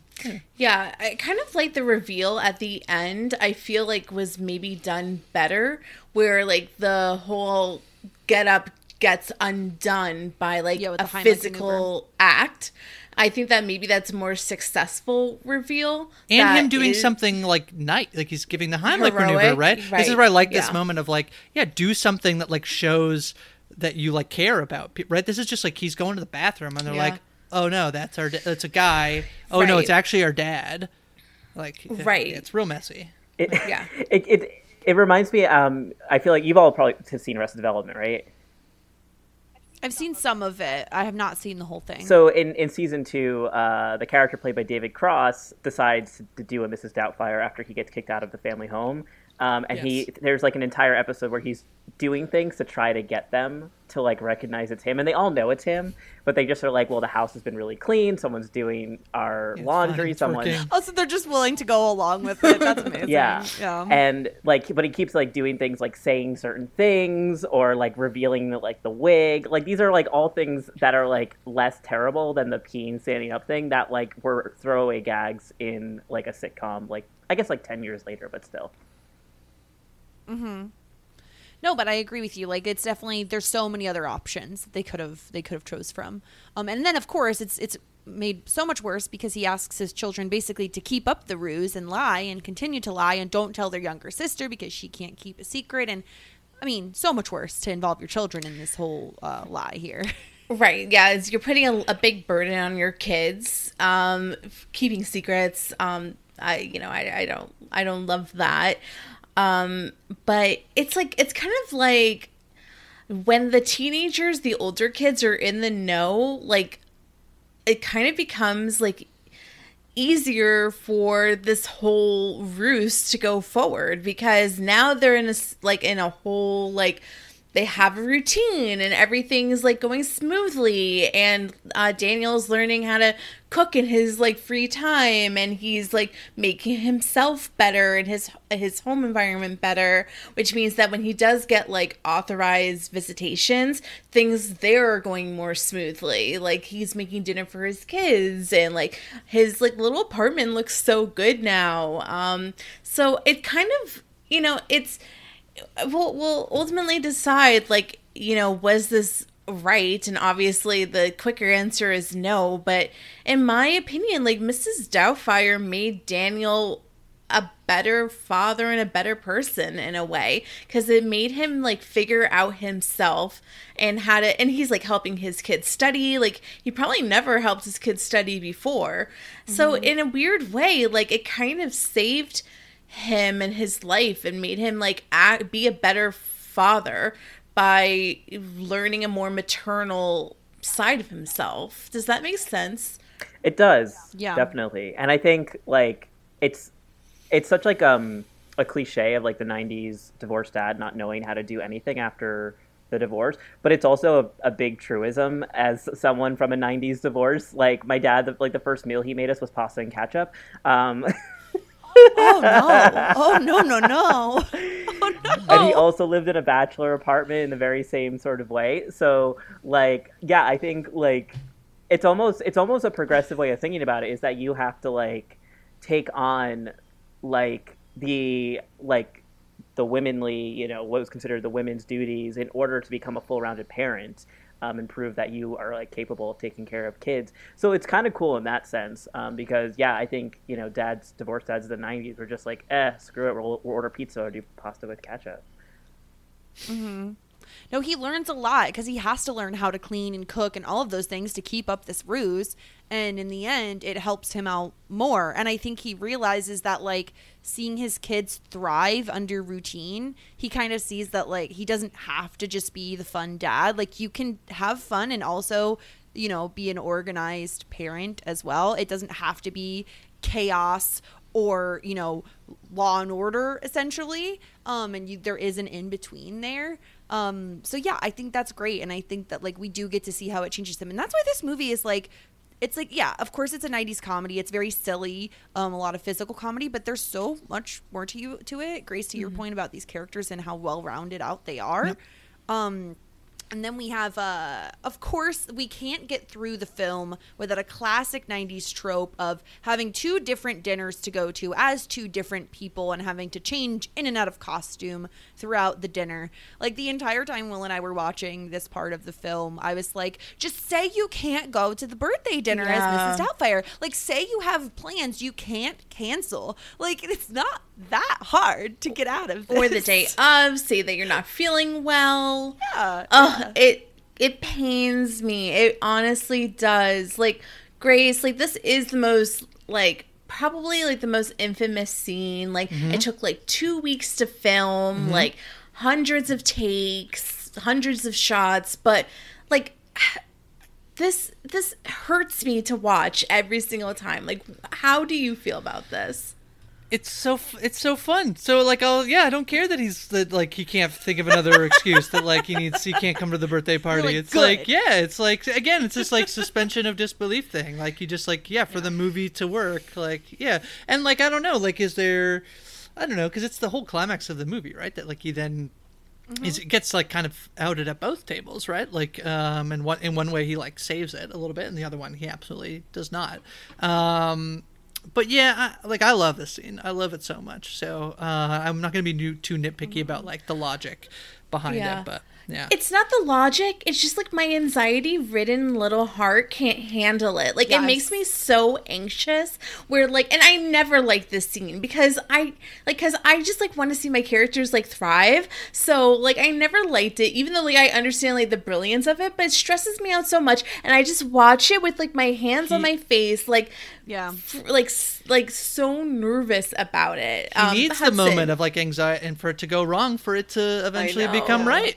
Yeah. I know. I just hate when he sits with the boss and he's Mrs. Doubtfire, So of course you're like, mm-hmm. "Ugh!" like you can't. Anytime I feel, I feel you, Sarah, because I'm the same way. If I watch a film where a character is like running late for something, I'm like, you're gonna be late. Like, hurry up. What are you doing? Like, as much as I love the episode of Friends of the one where no one's ready, one of my favorite episodes.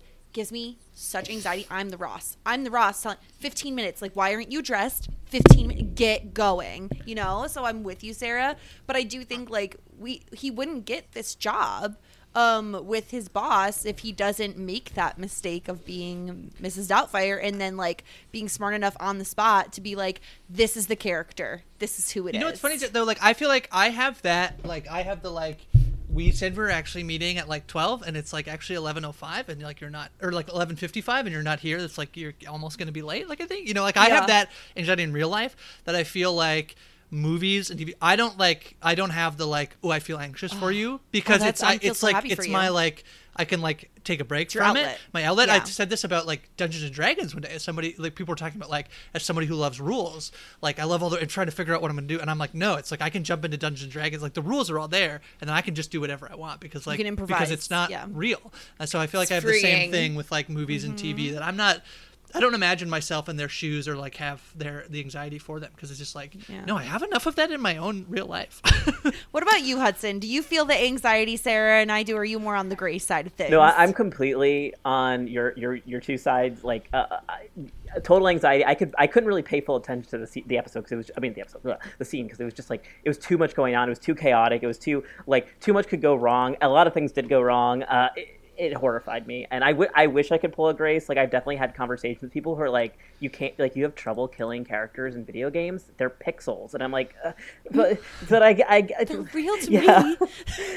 so I totally like yeah like uh, like uh, but I also enjoy watching the cringe because I don't look and but I listen and I'm like but this isn't really happening this is but but I feel all the feelings Yeah. so that's I think you know so it's a little bit of both um but I I, I had I have to ask you too how many times has this trope of the two dinners at one night you have you seen a million. have you have you seen uh, that you've covered uh, on the podcast Well, it's going to come up on Boy Meets World um, Yep. this coming season for Topanga's 16th birthday, season four.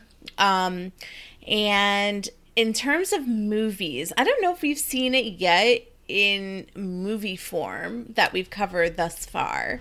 Um, no, I've seen it in Community. I covered an episode on Community Building where they have this situation, and it's actually made fun of. Obviously, it's very, it's very like pointed out on Community, and you know, uh, made fun of, poked fun of at the time. Mm-hmm. Yeah. It's in season four. Yeah. Um, yeah, I'm trying to think of. Obviously, think it's Dawson's made Creek famous. Has it. Not yet. Obviously, it's made famous by the Flintstones episode. Like that's kind of from my memory of like this first iteration of this trope of like being in two places at once. Where I th- was it like Fred has like um like a Lions Club meeting while it's like Wilma's birthday. Yeah. Does anyone remember that episode, or am I like literally showing? no, it's one of the most sounds famous. It's one of the but- most famous, I think. Like uh, Yeah. uh, I feel like it's done on like I Love Lucy too. Like it feel it has to be right. Like it feels like it has to be. That's a something that was very I Love that. Lucy type of Yeah. thing.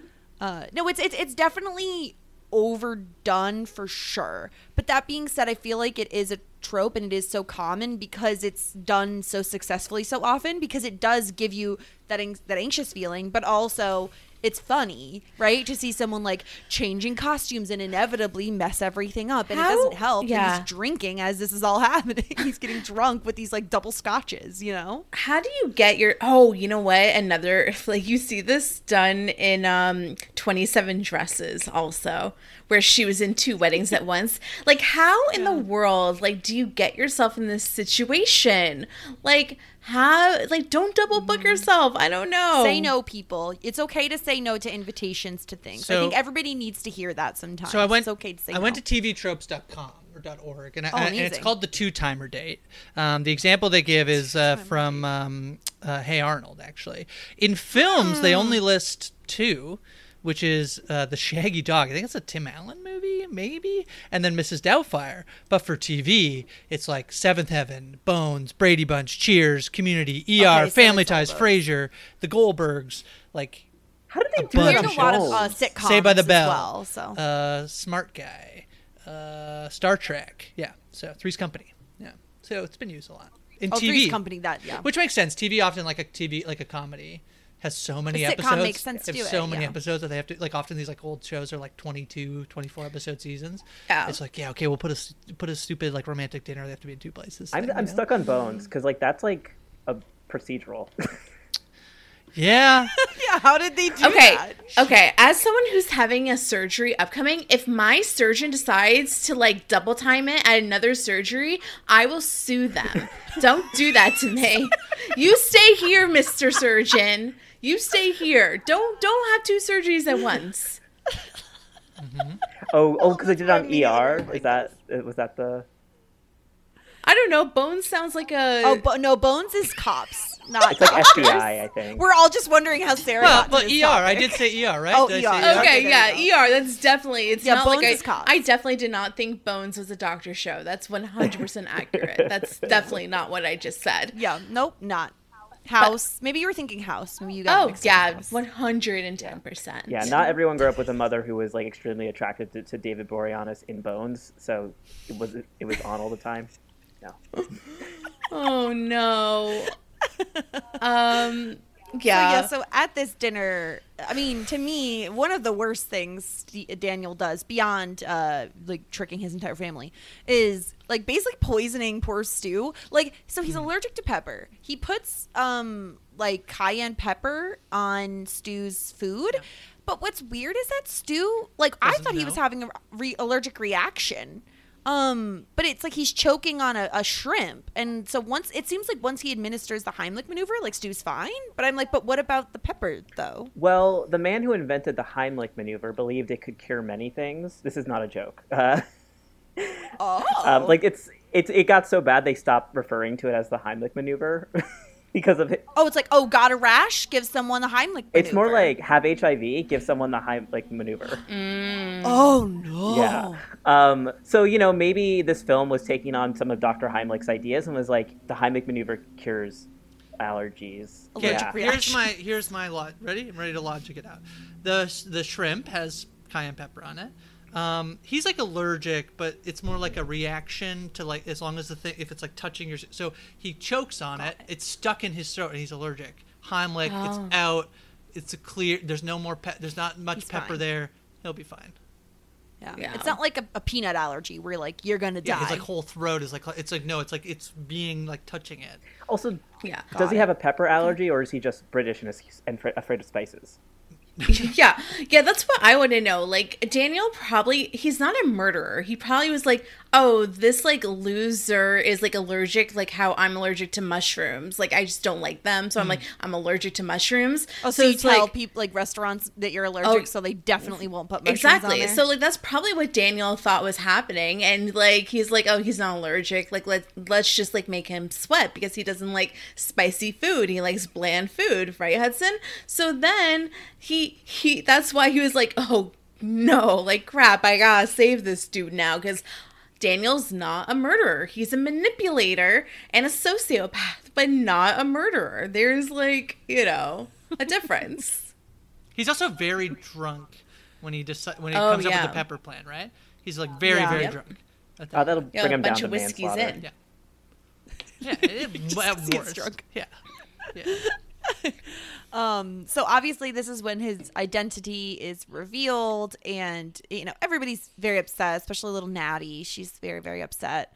Um, and this another moment that I really disliked is the custody hearing, um, where they meet with the judge, um, and Daniel tries to explain his actions. You know, he's like, "I miss my kids. You don't understand. Ever since they were born, like I've been with them every day. I needed to see them."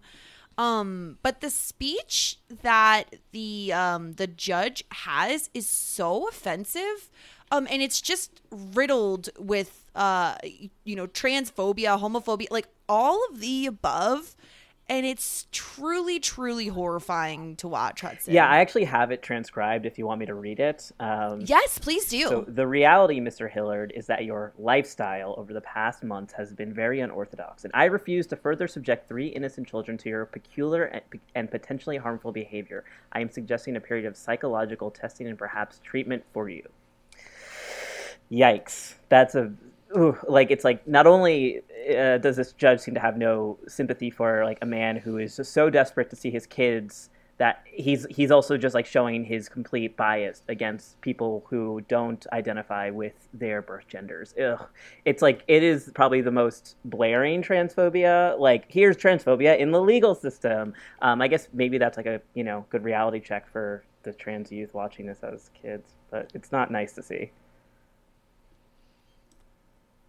No, I agree. It was it was really awful just watching it and then realizing like he you were talking to so many people when you say this and the way that it's portrayed is just it's so negative and he has such distaste for it um that it, it's really hard to watch this scene and especially because we're also seeing daniel you know he's having to suffer the repercussions of this and the fact that like and you could even see on on um on miranda's face that she feels like it's kind of harsh as well uh, but she doesn't she doesn't speak up I think sometimes, like on Hold Up, we especially make I think some assumptions about like that when we saying like this is like pretty gross. And I think sometimes when we hear it, it's like yeah, that's like really bad. I think that like this movie, the unfortunate side effect it will have like it and probably has had on like society's views of trans like daniel is not trans. Da- daniel is pretending to be uh, a woman. He's cross-dressing.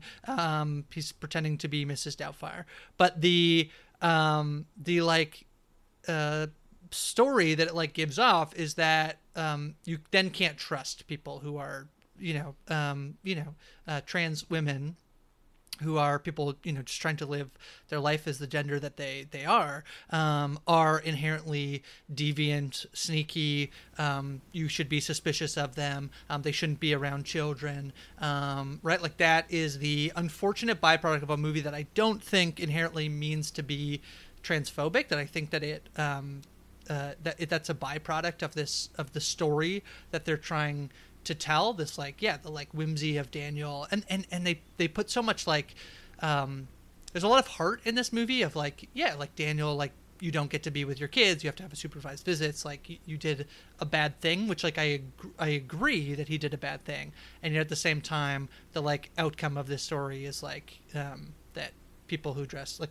men who biological men cis men who dress in women's clothing are like uh, bad people you know not and, cis men. Yeah yeah and and it's also saying like hey like because you did this you need you need psychological help like yeah. there's something wrong it's with you that you would yeah. even dare dress like someone of a different gender um, which is really harmful for young kids who you know may be questioning their gender identity um, so yeah i like it's i don't think that people who writing this had any thought that this would be like something that could be harmful but it just you know it just it just sucks to see it um, you know mm-hmm.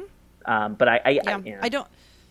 Yeah, I hate the word unorthodox. I hate that that's even used here. I, I think that like it's just like you guys were saying, like it's just very, it's very harmful to hear, and it's just, it's just not nice. And it's the fact that it's in the legal system. I think also kind of makes it worse. But like you said, Hudson, it is kind of just like a reminder of like, yeah, it's broken. There's a lot that's wrong with the legal system and the way they treat people and how they, how they approach the entire situation um, beyond the fact that by this point in the film we really know and and have you know empathy sympathy for for daniel um and and what's going on.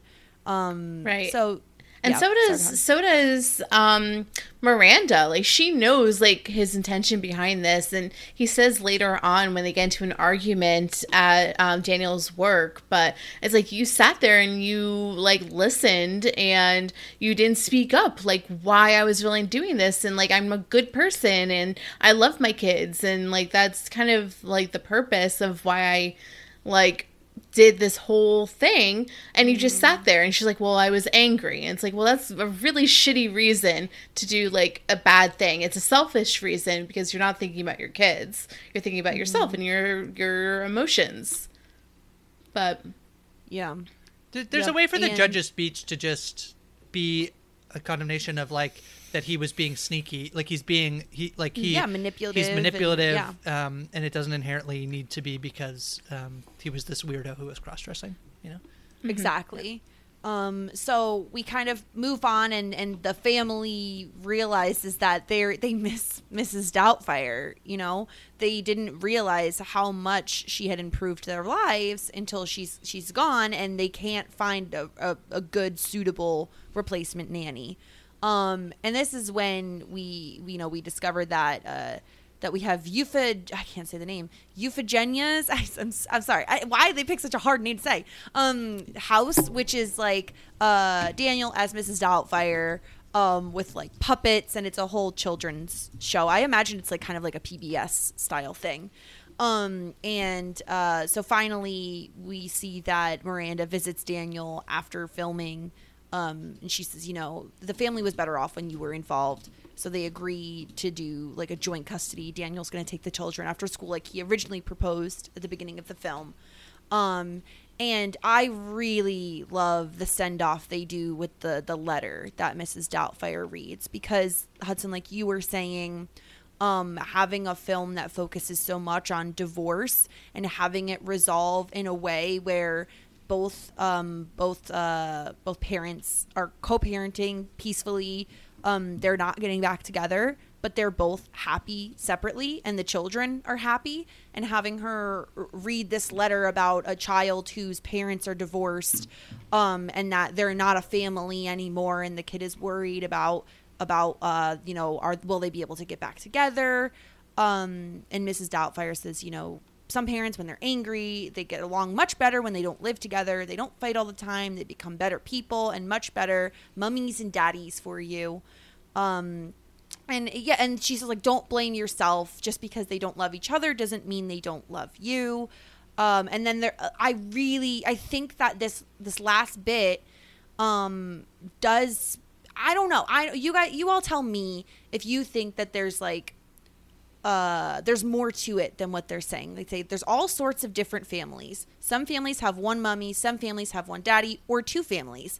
Some children live with their uncles, their aunts, grandparents, foster parents, separate homes, separate neighborhoods.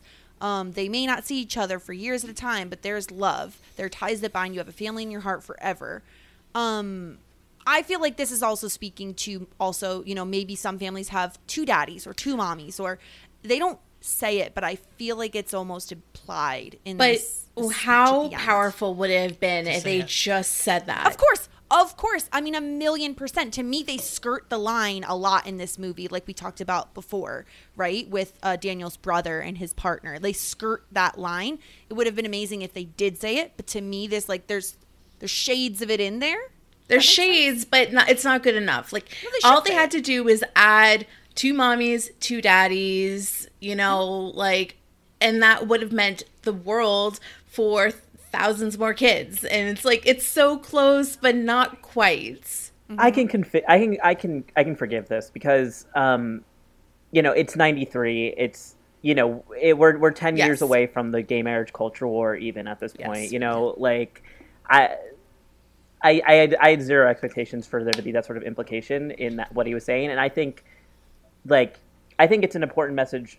Like, it doesn't include gay families in this, but it does say like families are built in like every family is unique and built and can be built in a different way, which, um, you know, I feel is a lot more inclusive than so, than some of the other messaging that was out there at the time. It's I very even feel like it has shades of like chosen family in there because Mm-hmm. It's like if there's love, there are ties that bind. That says nothing about blood relation. You know, if there's love there, that's your family. I feel like that could include chosen family as well. And maybe I'm reading like way too much into it, but I just feel like it, it's there even if they're not saying it directly because it is 93. I just feel like this last bit in the film really does a lot to kind of tie things up in a way um, that is so well done for children of the 90s to be watching this type of film. Yeah, I mean this movie. I mean, I talk about how it has queerness in it, but it's not like the theme. The theme of the movie is not inherently like an LGBTQ movie, right? It's about really, it's about um, separated parents, um, and so I'm sort of like, yeah, that's the note that they want to hit on the end, and there's like a lot more that I think you can like sketch out from from that, and uh, it's really lovely. I really like the last part. I love, um, I love like I want I wanted to have grown up in a world where I watched Mrs. Doubtfire on TV um, and um, as a kid um, you know every Sunday or whatever you know I really like the end. I really like. uh, We've talked about this already. I love that they don't get back together. I like that. Um, like that's the message at the end of the movie. Yeah. It's like they can be civil and people can be happier when you know sometimes when that happens, and that's like okay, you're still loved. Um, so I really like the end of this movie a lot. Yeah. I thought that that was very impactful as a child watching that because in so many children's movies, the parents do get back together in the end. And I think that was one of the most, like, the biggest things that stood out to me as a kid because it, in a way it's it's sad because Yeah. you're like you want to get that satisfaction especially when you're a young child and seeing like oh like but there's happy endings and you know fairy tales come true and parents get back together but it's very realistic that they don't. And i think it's like interesting to see. Like it just like was kind of an interesting bolder move. It's like more powerful that they decided not to get back together than if they did get back together. And you know it's really just about how like you know just because like your life isn't what it, you pictured it to be like the perfect family setting that doesn't mean that it's wrong or bad. It just and it, it ultimately means like you're going to be okay because of that. And i think that's like a very important message that this movie gives. Um so I, I I ultimately I think it's it's a great move, um, but surprising as a kid to to watch a movie that just ultimately goes in that direction. Yeah, but they were confident enough to, you know, like know that kids will understand that it, you know, it's not black and white, you know, um, like and like I feel like I just hammer that home. I just it just feels like they don't that you know studios don't have that same confidence in kids these days. I know. Um, which you know, and you know, I think you know more kids movies need to end with these sort of you know things don't work out perfectly, but it can still be okay in the end. Yeah, The Santa Claus. I think Yeah. the year after the Santa Claus comes out, and the Santa Claus is the same thing. Where like they're divorced and they don't get back together at the, the end of the movie. There's a lot of this, like these themes happening. Um, I mean, the Olsen Mhm. twins was like always like there's only one parent in the picture. yeah, yeah. Usually a father. Yeah. Um, but Yeah, once in a while, or dad. Yeah, Yeah. there's a there's a lot of them. But- yeah, um yeah i think I, I i really do still i love this movie i i so appreciate um your opinions and your insights hudson and grace because it's something that like is just really eye-opening and but i still like that we can still find love for this movie yeah. I, like I go back and forth. Like I think that there's basically three things you can take out of this movie, and it hold up much better. Which is the telephone call where he pretends to be the scene where he is like outed because he's standing up, and the judge's speech. I think if you take out those three things, there's probably still some stuff in there that you're like, mm, but I think it's much stronger. And at the same vein, like we talked about this a lot. Like we've talked a lot about like cancel culture and that probably people assume like when we have a podcast called hold up it'll be like nobody should ever watch mrs doubtfire ever again like to me i don't like you know um i wish you know before people watch old stuff like maybe like looking to see if it's going to like trigger anything for you. Like i sometimes i wish that like trigger warnings were maybe more of a thing before movies because like if you are somebody who's thinking you might be trans and you watch this movie, it might be like a particularly hard thing um, to do. Uh, but I think for like other people, as long as you like can go into that movie and maybe look for context of like why this, you know, why the things that they say are actually like harmful, um, that's okay to like watch stuff that is like that doesn't hold up, right? I mean, that's the whole premise of our podcast. If we were like canceling everything, it probably wouldn't be a good idea to podcast about them. we probably just like wouldn't have about right. Wouldn't talk about anything. Um, we watched this, but you never don't, never don't do watch it. Don't it, do it. and it's a, br- a br- really bad idea that then we're talking about it, right? Um, so that's my like thing. I, I love Mrs. I still love it. I watched it again, and I really, I still loved it. Um, there's pieces of it like hurt a little bit, and part of that's like I have such reverence for Robin Williams, and I'm like, oh, I hope he course. didn't like. I hope he wasn't like transphobic, you know, like that's a little bit what I'm thinking, and um, Yeah. I don't, I will, I'll never like know that, um, and I think like his general like positivity i think speaks to the fact that like even if he didn't know at the time that he was like causing harm um like not him specifically but like a movie that he's in is doing that that like i hope that like down the road you know that his opinion can change so um yeah i'm okay with it but yeah I, I do think there's a bit of the legacy can be a little muddled though. Um, like I th- this obviously didn't kick off like the men in dresses comedy. Um, I do think that it may have inspired some later ones. Like I feel, you know, there was there was comedy before that, but I feel like in the '90s it may have been the first big, you know, men in drag, co- um, you know, piece of comedy to come out. Um, and the what I noticed when I was I was doing a little bit of research before I came onto the podcast is that um, transphobes do like to use images from that movie as a way to do, to like make fun of trans people. So Fox Nations, which is run by Fox News, in 2013 used images uh, from the movie to basically mock laws that were passed in Oregon and California to uh, that that required um, insurers to provide uh, you know to cover uh, trans um, uh, health care. Um, so like you know it's it's it hurts to like know that like you know that something so innocent was used in a way that to, to harm trans people and that it's so easy to to use this movie as a weapon against trans people. Um, and like i can even see like people like TERFs who like to you know use the whole like you know me- men are going to use these laws to you know take advantage of women using something like this is doubtfire as like here look there's even a movie about it. Um, so as like much as i do love it it's there's like i feel like it did cre- you know there was some damage from this movie um, and it did cause pain to you know a good number of trans people, which you know it sucks to think about. Hmm. Yeah, no, that's a really good point. I think that ultimately, I was really happy, like like you were saying, Grace, that there were so. I thought it was going to be riddled with moments that made me cringe and made me feel awful for watching it and awful for liking it when I was younger. But there really weren't a ton. It was really just a few key moments, and I think that ultimately I came away from the movie with like yeah, I still think it's a good movie. I still like still love Robin Williams. I still think he's an amazing he was an amazing actor. He's so talented and that this movie is has so many other amazing, you know, stories and amazing kind of uh like moral not, not even moral, but like kind of teaches children about divorce in a way that is really important and something that you know i would say a kid should watch if for those moments only you know to kind of realize that divorce doesn't mean your mom and dad don't love you and not all divorced parents should get back together right? Like let's not go to the parent trap and realize that oh my mom and dad i just need to trick them to get them to fall back in love mm-hmm. right? This one has a much more positive message i think than than something like parent trap. So um, I think ultimately I'm really happy that, and I'm so, thank you so much, you both, for coming on and, and talking to us about this movie because I think I'm so happy that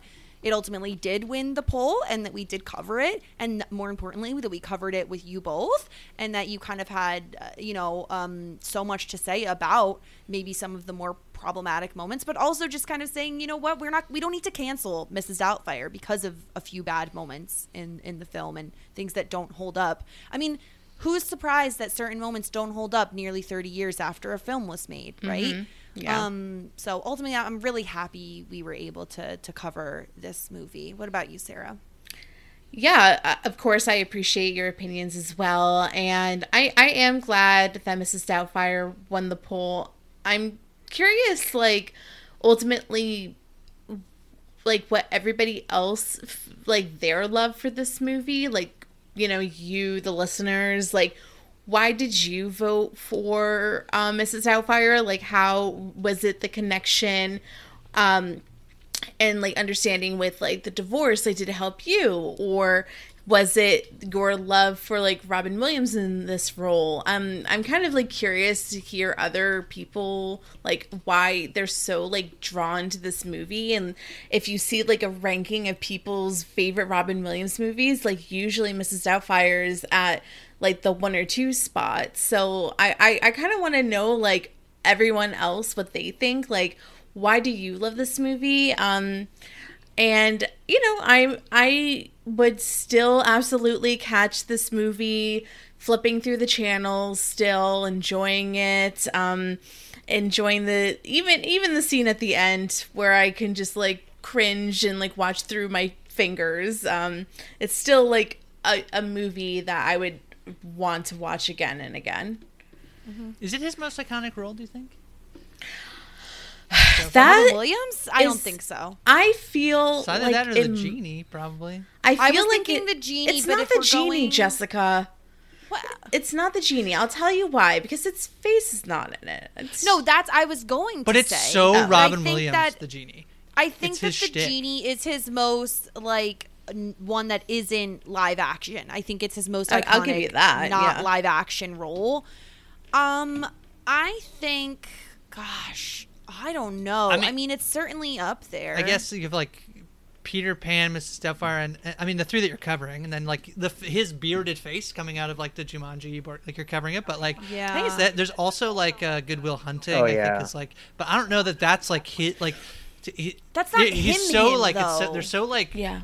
He was He's so different. good in drama movies, but it's almost like it's a totally different Robin Williams than like comedy Robin Williams. Because you, you think Robin Williams, you think comedy. So I feel like to me, his most iconic role has to be a comedian. But you know, it's funny. Well, like but- Mrs. Doubtfire, like the point is that it's not his face, and if you like put Mrs. Doubtfire up, like it's also mm. not his ah. face. That's so, I, but I still do think it's like it is. Like I think the like uh the like uh meringue on his face, like Mrs. is probably like Yeah. the like the image. But the, and then the, the The- reason why I, yeah. I might argue the genie is because when you watch that movie, it's so weird for like a Disney movie to just be basically Robin Williams stand up and like whatever whatever like impressions he Whatever wanted he to said. do it's just like him and it's Yeah. so it's so Robin Williams it's like it's it's like I don't know so yeah Yeah.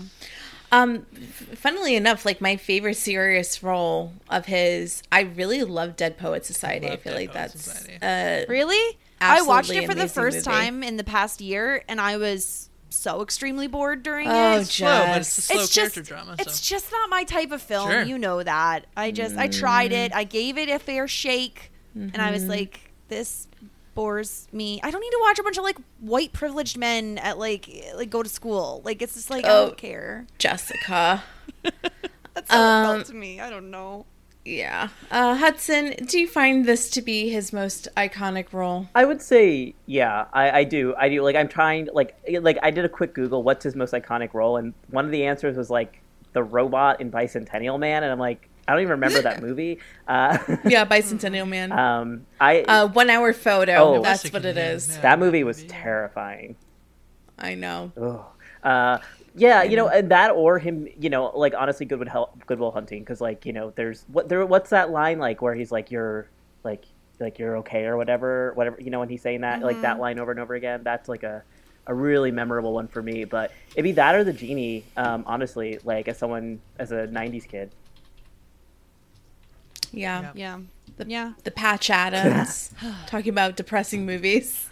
Now I'm getting sad again because I love Robin Williams I so much. We were talking before we started the podcast. We were just kind of chatting in general about like you know where were we when when we found out about Robin Williams passing and just kind of like what he means to us. And I don't know, it just makes me sad. I just he's so he's such a legendary comedian in a way with his impressions and his voices and all of that that I feel like no one no one else can touch. You know.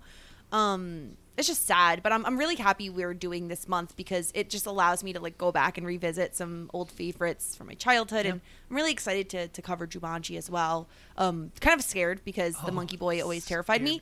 Um, J- but him be, no, wait, the monkey boy is here, or like just like him being a monkey, or just like him being a monkey was scary to me, and also the guy with the gun the that hunt, was the like poacher chasing is them. terrifying. He's perfectly Yes, cast like- in that movie. How about Yeah. the I don't need someone chasing me. What about me. the fact that like this person gets sucked into a, mm. like a game for like mm. yeah, 20 years 30 years It's horrifying. and like just disappears and like it destroys a town like because the father's too depressed to run his shoe A lot of factory things to be scared of. sorry Yeah.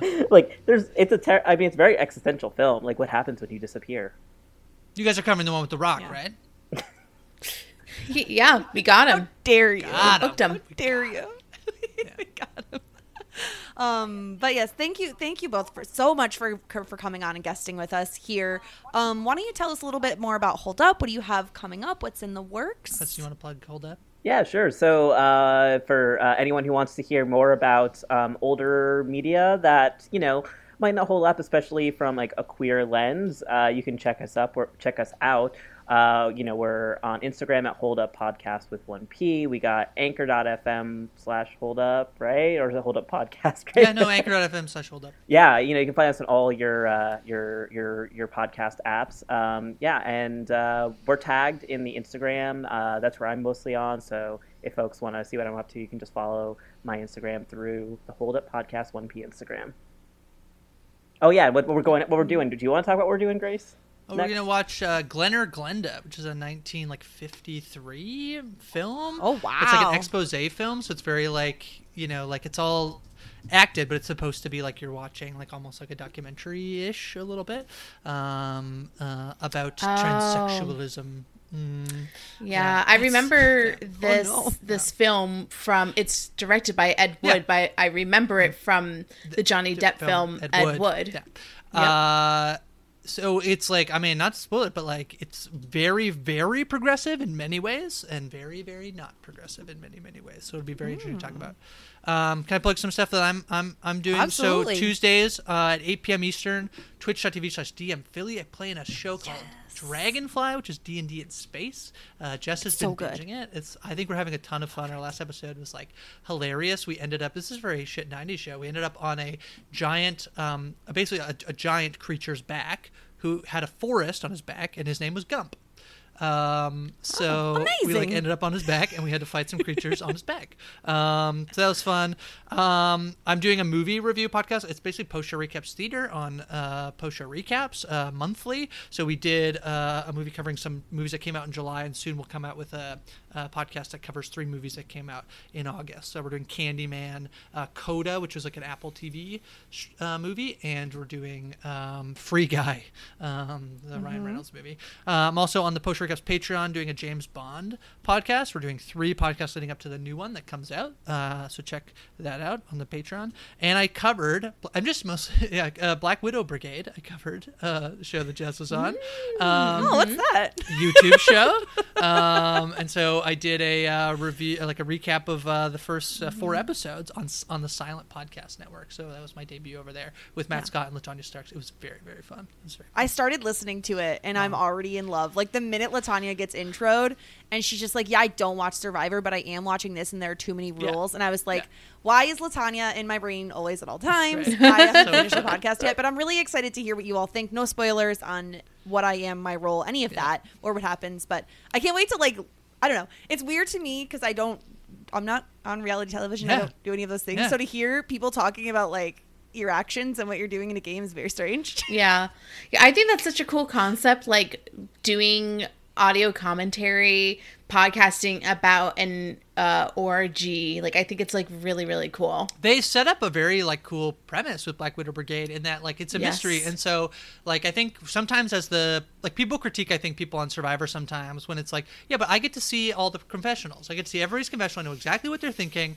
Like in this game, Yeah. the way that they designed is that you're you're only a little bit less in the dark than like you only get a little than- bit. than, like, yeah, you you, get are. some of the characters and not everybody. So yeah, the thing that I think you all get that the players did not is that you do get to see the midnight rides to Edge of Extinction, which us as players did not Yep. see, and that. To me, watching as a as a person, as a viewer watching, it was very illuminating. I was like, had I known Yeah. all of that, you know.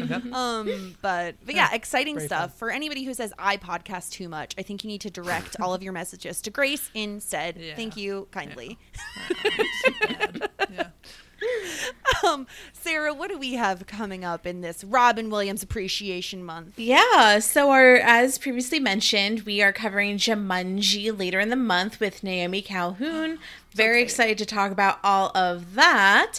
Um, if you missed our one year anniversary special where we did a 90s snack bracket, check that out. We put that out earlier in the month. We determined what was the best 90s snack. We actually did have all the snacks that were within our bracket. So, um, Spoiler alert: I ate the one that won today. Oh, look at that. It still holds up. It's amazing. Wow, I that's really good. um, aside from that, we have our weekly Boy Meets World and Dawson's Creek coverage. We are entering season three of Dawson's Creek and season four of Boy Meets World. Lots of excitement there. You can send in feedback and follow what we're up to at Shit90spod on Twitter and Instagram. And you can also follow us on our website, www.shit90spod.com. Can follow me at Sarah Ferguson and Jess. Take it away. I'm at the Jess Sterling. You can also hear me on Community Building over at Post Show Recaps. Uh, I watch Community with Josh weekly. I've seen all of it. He's seen almost none of it. It's really fun. We're in season two, the best season of Community. Very obviously, fight me. It's the best season. Um, so listen to that. Very exciting stuff. The the next episode we're covering is like I, Josh is gonna lose his mind. I think he's gonna love it. Um, so I'm really excited about that. If you're a patron of Post Show Recaps, you can watch us live. Um, so if you want to do that, postshowrecaps.com slash Patreon. Uh, Grace and I are all up in that Discord at all times. I speak for Grace when I say both of us. No, I told jo- I told. Josh yesterday. I we were talking about the Discord and how like people can come join it, and I said if one of the big differences is that we basically live in there, so we might not have a good I live there, we might yeah. not have a good sense of like you know how people who come in from the outside are, fit, but like I live in that Discord Yep. basically. Yep, there all the time.